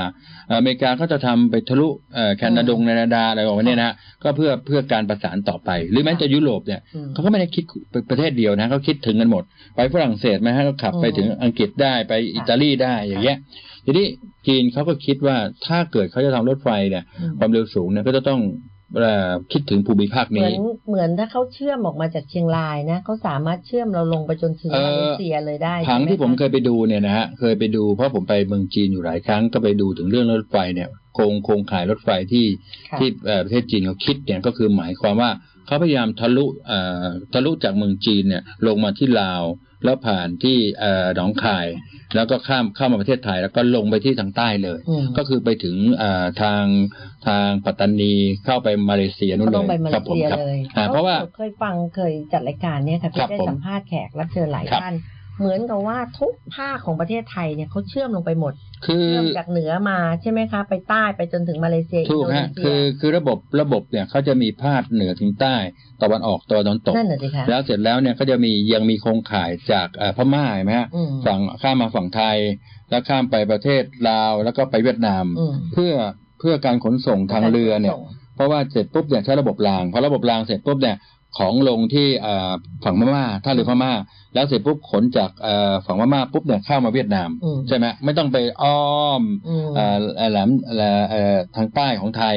ไปผ่านสิงคโปร์นั่นไม่ต้องละก็ผ่านตรงนี้ แต่ตอนนี้เนี่ยมันรู้สึกว่ามันยังดรอปนิดหน่อยก็คือหมายความว่าอาจจะมีปัญหาเรื่องภายในเรื่องของความมั่นคงปัญหาเรื่องของการไม่ไม่มันเงื่อนไขในสัญญามันมีเยอะใช่ไหมอันนี้ก็เป็นประเด็นหนึ่งที่ผมมองว่าอาจจะสโลนิดหน่อยครับผมครับ แต่จริงๆแล้วเป็นดี อันนี้ก็คือปัญหาจากสิ่งแวดล้อมที่ว่าเราไม่มีเชื้อเพลิงอะไรแล้วนะคะ ที่ว่าถ้าไม่งั้นเราก็ต้องไปใช้น้ำมันตลอดต้องไปขุดกันตลอด ใช่มันก็ไม่จบสิ้น ก็จะเป็นระบบราง แล้วตอนนี้เราก็เริ่มใช้ใช้โซลาร์เซลล์บ้างโซลาร์เซลล์ก็คือมาจากแสงพระอาทิตย์ใช่ไหมทุกวันนี้เราไปขุดน้ำมันนะขุดน้ำมันเสร็จปุ๊บเนี่ยก็ทำก็ ขุดมันต้องมีวันที่หมด มันมันมีวันหมดนะตะวันออกกลางวันนี้เนี่ยก็ก็ก็โดนการใช้ไปอย่างโมลาน ทีนี้ประชากรเรามันเกิดขึ้นเยอะพี่เหมียว แล้วประชากรไทยเช่นเช่นสมัยก่อนเนี่ยเมื่อยี่สิบสามสิบปีเนี่ยประชากรแถวเราแค่ยี่สิบกว่าล้านเอง วันนี้ปลาก็ไปหกสิบเจ็ดสิบ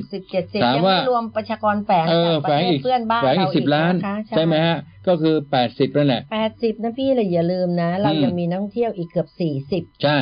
ประเทศเท่านี้เนี่ยมีประชากรอยู่ร้อยยี่สิบล้านคนนะ ก็นี่คือเป็นภาระใหญ่ถึ งแม้ว่ามันจะหมุนไปหมุนมา เป็นภาระใหญ่ใช่เป็นภาระใหญ่ สิ่งที่เกิดขึ้นก็คือเราใช้ทรัพยากรมากขึ้น อย่างคือผมว่าเรามีการใช้ทรัพยากรอย่างอย่างไม่ได้ไม่ได้คำนึงถึงนะคำว่าคำนึงถึงหมายความว่าเราใช้แบบสุรุ่ยสุร่ายมาก เช่นหนึ่งอาหารที่เราที่เราทานเนี่ยผมบอกคนไทยเนี่ย ผมว่าเป็นสิ่งที่โชคดีนะฮะผมสังเกตเนี่ยหลาย ๆ เมืองที่เราไปเนี่ยนะฮะ อ่าอย่างยุโรปอเมริกาเนี่ยเขาแล้วเขาเขาทานอาหารเนี่ยเขาไม่เหลือแบบบ้านเรานะ เหลือบ้านเรา โอ้โหบ้านเราเหลือเยอะเลยนะฮะเอ่อบางทีนี่พูดกันตรงๆเลยนะฮะ ค่ะ เอ่อเหมือนไปวัดอะเต็มเลยเหลือใช่ไหมฮะหรือไปเอ่อหรือไปงานงานแต่งงานเนี่ย ใช่ โอ้โหเหลือเต็ม มันก็เหลือ เอ โต๊ะจีนเนี่ย งานบวชเนี่ยโอ้โหเต็ม แล้วอยากจะให้เปลี่ยนพฤติกรรมเหมือนกันนะคะ อืม ว่าอย่าง อืม โต๊ะจีนโต๊ะหนึ่ง ครับ เนี่ยมันเป็นไปไม่ได้เลยที่คนจะกินอ่ะของตั้งสิบถึงสิบเอ็ด สิบ อย่าง อย่างสิบเอ็ดอย่าง โอ้โห ครับผม จ ครับ ริงๆแล้วเนี่ย มนุษย์เราเนี่ย ใช่ ม อย่า นุ ง ษย์ อย่างเราสมมติเรากินข้าวแกงเนี่ย ครับ อย่างมากนะก็กับข้าวสามอย่างแต่พี่ว่าไหม ใช่ใช่ใช่ ไหมคะแต่ว่า เอ เวลาเรากินแล้วจริง ๆ แล้วมื้อส่วนใหญ่มื้อจัดเลี้ยงแบบเนี้ยเป็น อ มื้ เป็นมื้อเย็นมื้อเย็น แล้วซึ่งเราก็มื้อเย็นมักจะเดี๋ยวนี้ก็จะไม่ทานเย็น เอ กัน อ แล้ว เดี๋ยวนี้พออายุเยอะเยอะขึ้น แต่ผมผมโชคดีอายุไม่มาก นะคะพี่ตอนนี้ เออ ตอนนี้เรากำลังพูดว่า เออ เหมัน ปัญ ที่ถามพี่ว่าปัญหาเอ่อสิ่งแวดล้อมเนี่ยมาจากน้ำมือมนุษย์ ครับผมครับ นะ อื คะ ม แต่สิ่งหนึ่งที่น้ำมือมนุษย์ทำก็คือทำลาย ครับผมครับ ทรัพยากรธรรมชาติ ส่วนใหญ่เยอะมากนะฮะเราเราเนี่ยเอาเริ่มต้นตั้งแต่เรื่อง ค่ะ การทำลายป่า ค่ะ เห็นไหมฮะบ้านเราเนี่ยสมัยก่อนป่าเหลือตั้งยี่สิบกว่าเปอร์เซ็นต์ อืม ใช่ไหมฮะวันนี้เนี่ยเอ่อปีหกสองเนี่ยนะฮะ ค่ะ ป่าเหลือสิบกว่าเปอร์เซ็นต์เอง อืม ทีนี้ประเด็นก็คือที่บอกว่าเมื่อเมื่อเราทำลายป่าป่าเนี่ยก็คือเป็นการเอ่อต้นไม้เนี่ย ค่ะ เอ่อทำประโยชน์เยอะมากนะฮะหนึ่ง ค่ะ คายคาร์บอนไดออกเอ่อทำลายคาร์บอนไดออกไซด์ออกมาเสร็จปุ๊บก็ให้ประชาชนคนก็เอ่อ ค่ะ มามามาหายใจได้ ค่ะ พี่เหมียวรู้ป่ะฮะวันนี้เนี่ย พี่เหมียวรู้ป่ะเดินเดินยพี่เหมียวรู้ป่ะว่าอากาศพอหายใจไหม รู้สึกเลย เออ ว่า เห็นไหมฮะ อากาศไม่พอเพราะ อื ว่าม แล้วบางทีรู้สึกเหมือนว่า อืม เราเราสูดอากาศเข้าไปเนี่ยจริงๆเขาบอกว่า ครับ ที่ให้เราไปอยู่ในในบางจังหวัดที่ ใช่ แบบว่าอากาศดี ใช่ อะไร ใช่ อย่าง ใช่ เงี้ยนะคะ ใช่เช่น เช่นเขาใหญ่ เช่น จังหวัดนครพนม เขียวหรือว่า น้ำเขียวน ค เออพนมหรือ ป ว่า ระมาณนั้ อะไรนะนครศรีธรรมราช ถูกใช่ไหม ฮะถูกฮะ ที่มีเมืองทั้งหลายเนี่ย ครับผม เพื่อไปสูดเอาอากาศดี โอ ๆ โซน เข้าไป โอโซนโอโซน ใช่ไหม ครั คะ บ แล้ว ครับ ยิ่ง ผม เวลานี้นะคะพี่บิ๊กสอง ครับ วันก่อนเนี่ย เมื่อเมื่อเสาร์อาทิตย์เดี๋ยวไป ครับ ไปงานไปไปดูงานที่เพช ครั ร บ บุรี ครับนะคะ ที่แหลมผักเบี้ย อ๋อได้พับเบี้ย ก็ไปเจออื มอืม เออนั่งรถตู้ไป ครับผมครับ เอ่อหน่วยเอ่อที่มูลนิธิสัมมาชีพเช่าร ครับ ถ ผม ตู้ ครับ ไป ผมครับ พอถึงเวลาที่เราลงเนี่ยเราเราลงไป ครั รับบ ประทาน ผม อาหารเนี่ย ครับ คนขับรถตู้ก็สตาร์ทรถเอาไว้ ครับ แล้วถามว่าน้องสตาร์ทรถเอาไว้ทำไม อืม ที่เรากินข้าวอีกชั่วโมงหนึ่ง ไอ้ นะ นี่มลภาวะนะฮะ นี่ไงคะ อย่างมากเลย รถึงบอว่า ครับผมครับ อืเราเนี่ยพยายามที่จะลด ครับ ความเหลื่อมล้ำสร้างเศรษฐกิจฐานรากหรือว่า อืมอืมอืม ดูแลสิ่งแวดล้อมอะไรทั้งหลายดูแลสังคม ครับ อะไรอย่างเงี้ยนะแต่จริงๆแล้วคนที่ไปกับเราเนี่ย ฮะ ไม่มีเลยนะเพราะเราลงไปไปพูดกับเขานะเขาทำเฉยๆเรา ฮะ บอกน้อง พวกพี่เป็นผู้นำการเปลี่ยนแปลง อืม นะ อืม เพราะฉะนั้นผู้นำการเปลี่ยนแปลงเนี่ยต้องดูเฉพาะรอบตัวเราเลยนะ ถูกแล้วคนคนที่คนที่มารอรับเรา หรือคนที่อยู่แถวนั้นก็จะมองเห็นว่าโอ้นี่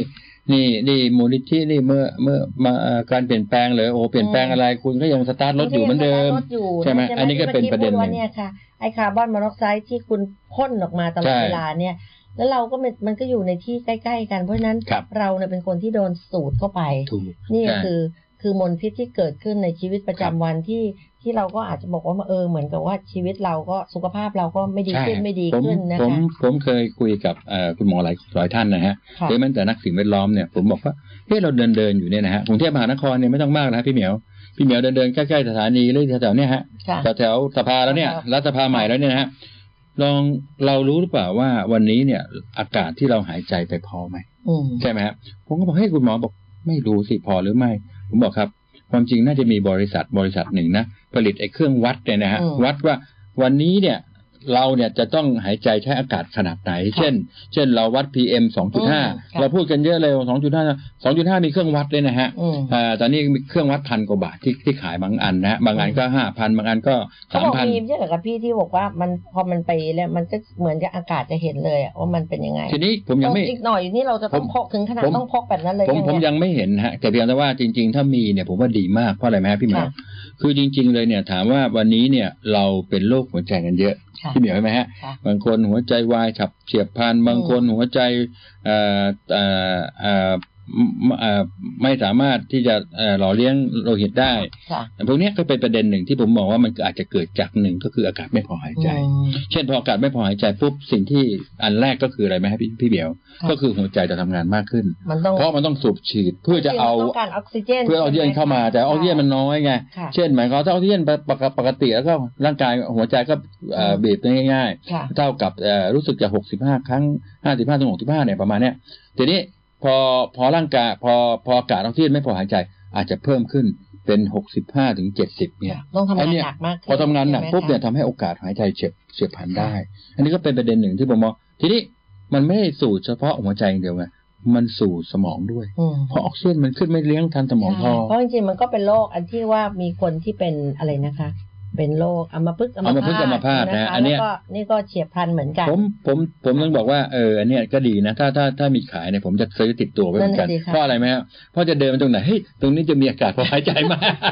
นี่ยเนี่ยเรามาถึงตรงนี้กันถึงขนาดแล้วเหรอ ใช่ฮะผมว่าจริง ๆ เนี่ย อืม ผมว่าจริง ๆ เราต้องคำนึงถึงนะฮะเพราะจริง ๆ เราอย่าไปมองถึงปลายเหตุ เราต้องมองถึงต้นเหตุที่เราเกิดปัญหา เช่น หมายความที่บอกว่าหนึ่งเนี่ยมันเกิดจากสิ่งแวดล้อมเกิดจากมนุษยธรรมเอ่อเกิดจากการตัดไม้ทำลายป่า อืม เกิดจากการใช้เชื้อเพลิงไอ้พวกไอ้ไอ้ดีเซลเยอะการปลูกสร้างอาคารพวกเนี้ยหรือโรงงานอุตสาหกรรมต่าง ๆ พวกเนี้ยนะก็เป็นปัจจัยหนึ่งที่สำคัญ แต่ที่ที่ปัญหาว่าเฮ้ยเราไม่เคยมีตัวตัววัดตรงนี้เล ตั ยว วัด แต่ถ้ามีนะ ผมว่าดี ผมว่าคนผมว่าอันเนี้ยคุณภาพชีวิตที่ดี จ ที่ ริ สุ ง ด เลยเราต้องพกหลายอย่างนะพี่ ฮะ นิกไปกินผักเราก็ต้องมีเทสกิน อาเทศกินเอ่อกินน้ำ ผัก กินน้ำต้องจิ้ม เดินลงไปจะไปสูด โอ้ อา โห กาศหายใจต้อง ชีวิตมันอยู่ ตาะ ชีวิตมันอยู่ มาถึงจุดนี้ ชีวิตมันอยู่ลำบาก อันนี้ จริง อย่างนี้ก่อนที่จะพักเบรกเรามีเว ครั ลา บผม สี่ห้าชั่วโมงถึง ค เบ รับ ร ผ ก ม นี้นะคะ ครับผมครับ พี่บิ๊กมีข้อเสนอไหมว่า ถ้าเราเราเป็นมนุษย์เหมือนกันเราเป็น ครับผม เออ ครับ เราจะแก้ปัญหาสิ่งแวดล้อมแบบ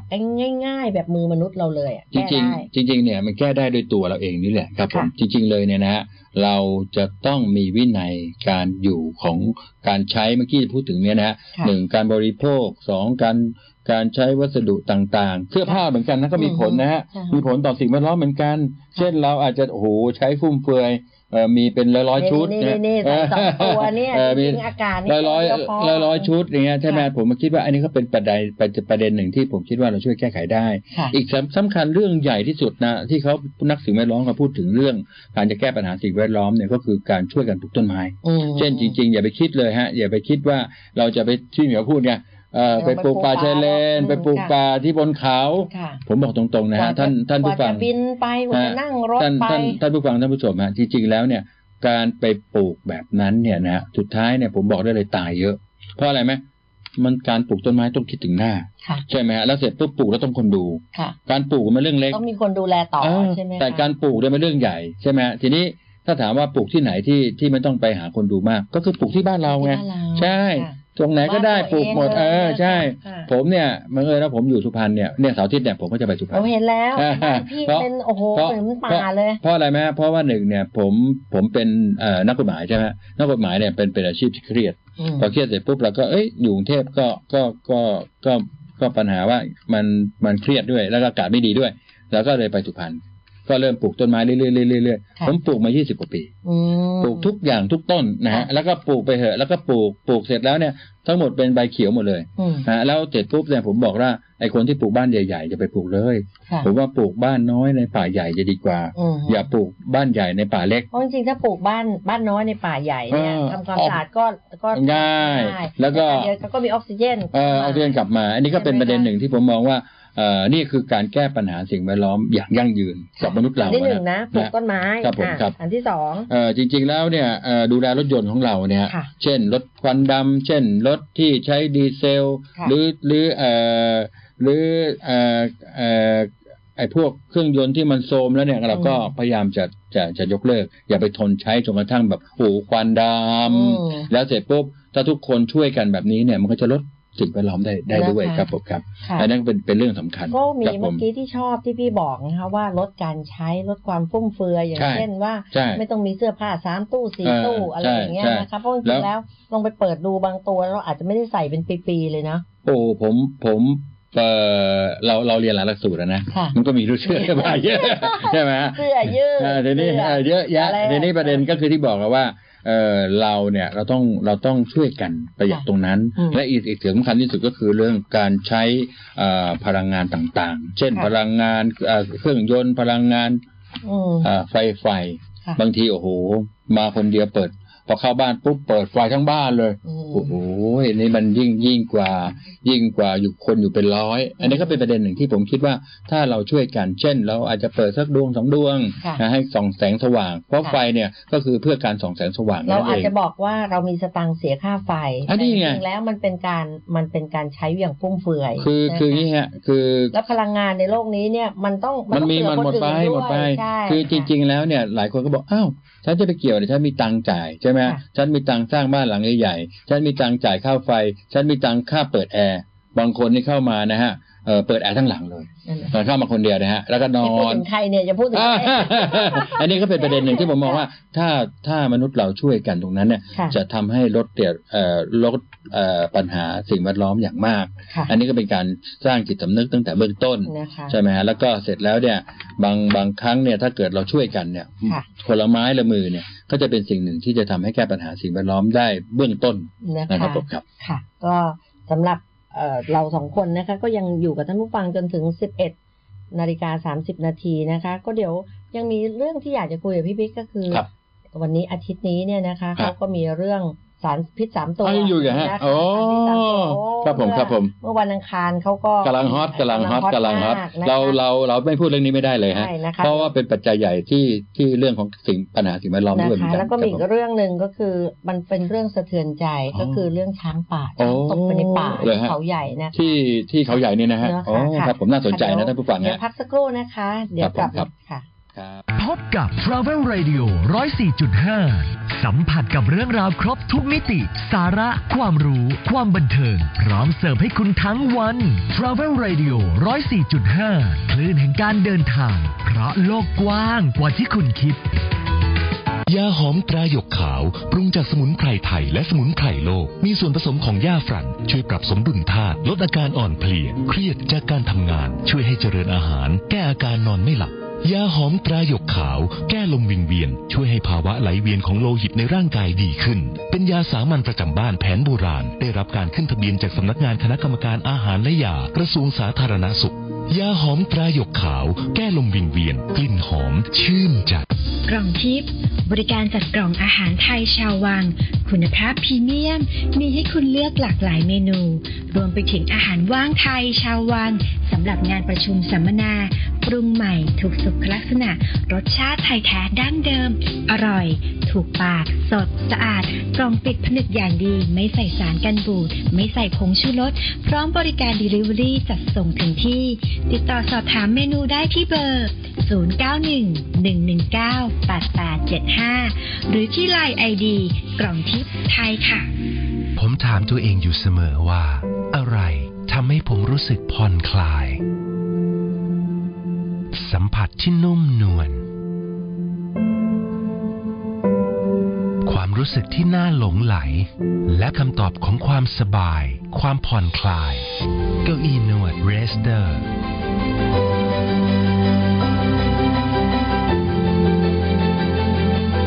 เรสเตอร์ดีไซน์ for your life อีกหนึ่งปีแห่งความสำเร็จที่บางกอกแอร์เวย์ได้รับรางวัลระดับโลกพร้อมกันทั้งสองรางวัลสายการบินภูมิภาคยอดเยี่ยมของโลก และสายการบินภูมิภาคยอดเยี่ยมของเอเชียปี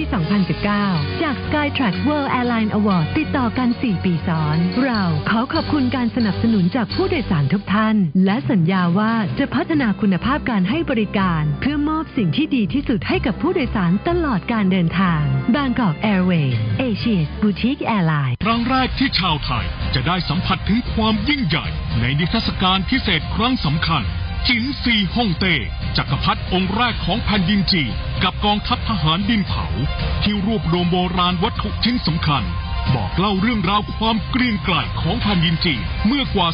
2,700 ปี จากราชวงศ์โจวตะวันออก สุสานจักรพรรดิจินซีและสุสานราชวงศ์ฮั่นจำนวนถึง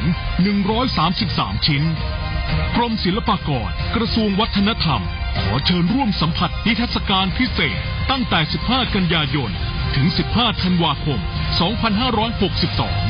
ณ พระที่นั่งศิวโมกขพิมาน พิพิธภัณฑสถานแห่งชาติพระนคร ขอเชิญพี่น้องชาวโยธินบุรณะ มาร่วมรำลึกความทรงจำในวัยเรียน ในงานเลี้ยงสังสรรค์ 85 ปีโยธินถิ่นคนดี โอกาสพิเศษที่จะได้กลับมากราบไหว้ครูบาอาจารย์ที่เคารพ พร้อมพบกับความสนุกสนานและกิจกรรมมากมายภายในงาน พิเศษสุดกับศิลปินรับเชิญขวัญใจวัยรุ่นยุค 60 ถึง 90 ที่จะมาเขย่าความเป็นเด็กในตัวคุณ อย่าลืม 85 ปีโยธินถิ่นคนดี 25 ตุลาคมนี้ ณ สโมสรทหารบกถนนวิภาวดีรังสิตตั้งแต่เวลา 17 นาฬิกาเป็นต้นไป แล้วมาสนุกด้วยกันนะครับ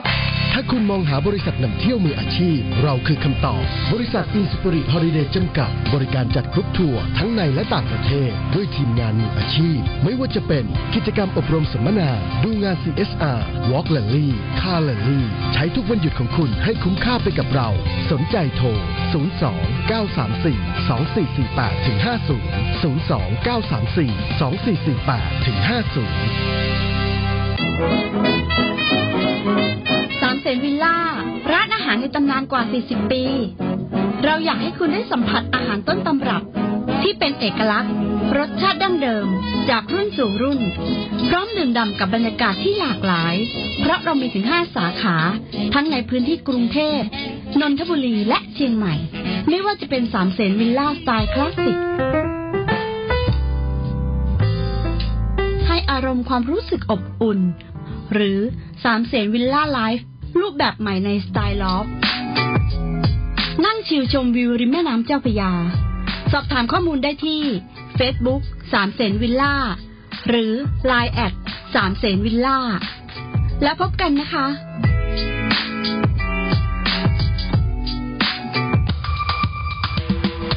สถานีวิทยุกระจายเสียงกองทัพบบกพลปตอ FM 104.5เมกะเฮิรตซ์เสนอ ข่าว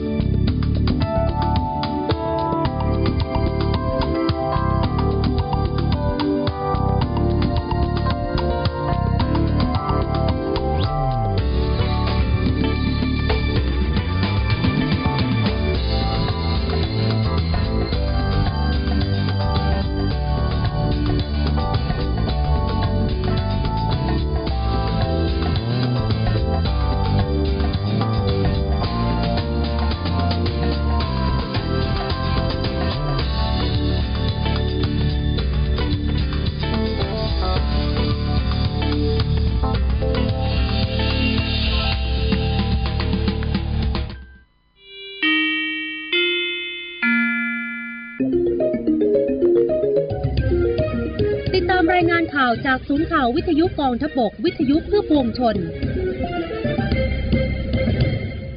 รับฟังข่าวต้นชั่วโมง 11 นาฬิกากับปนัญญาอัตนัทโยธินค่ะ กระทรวงการ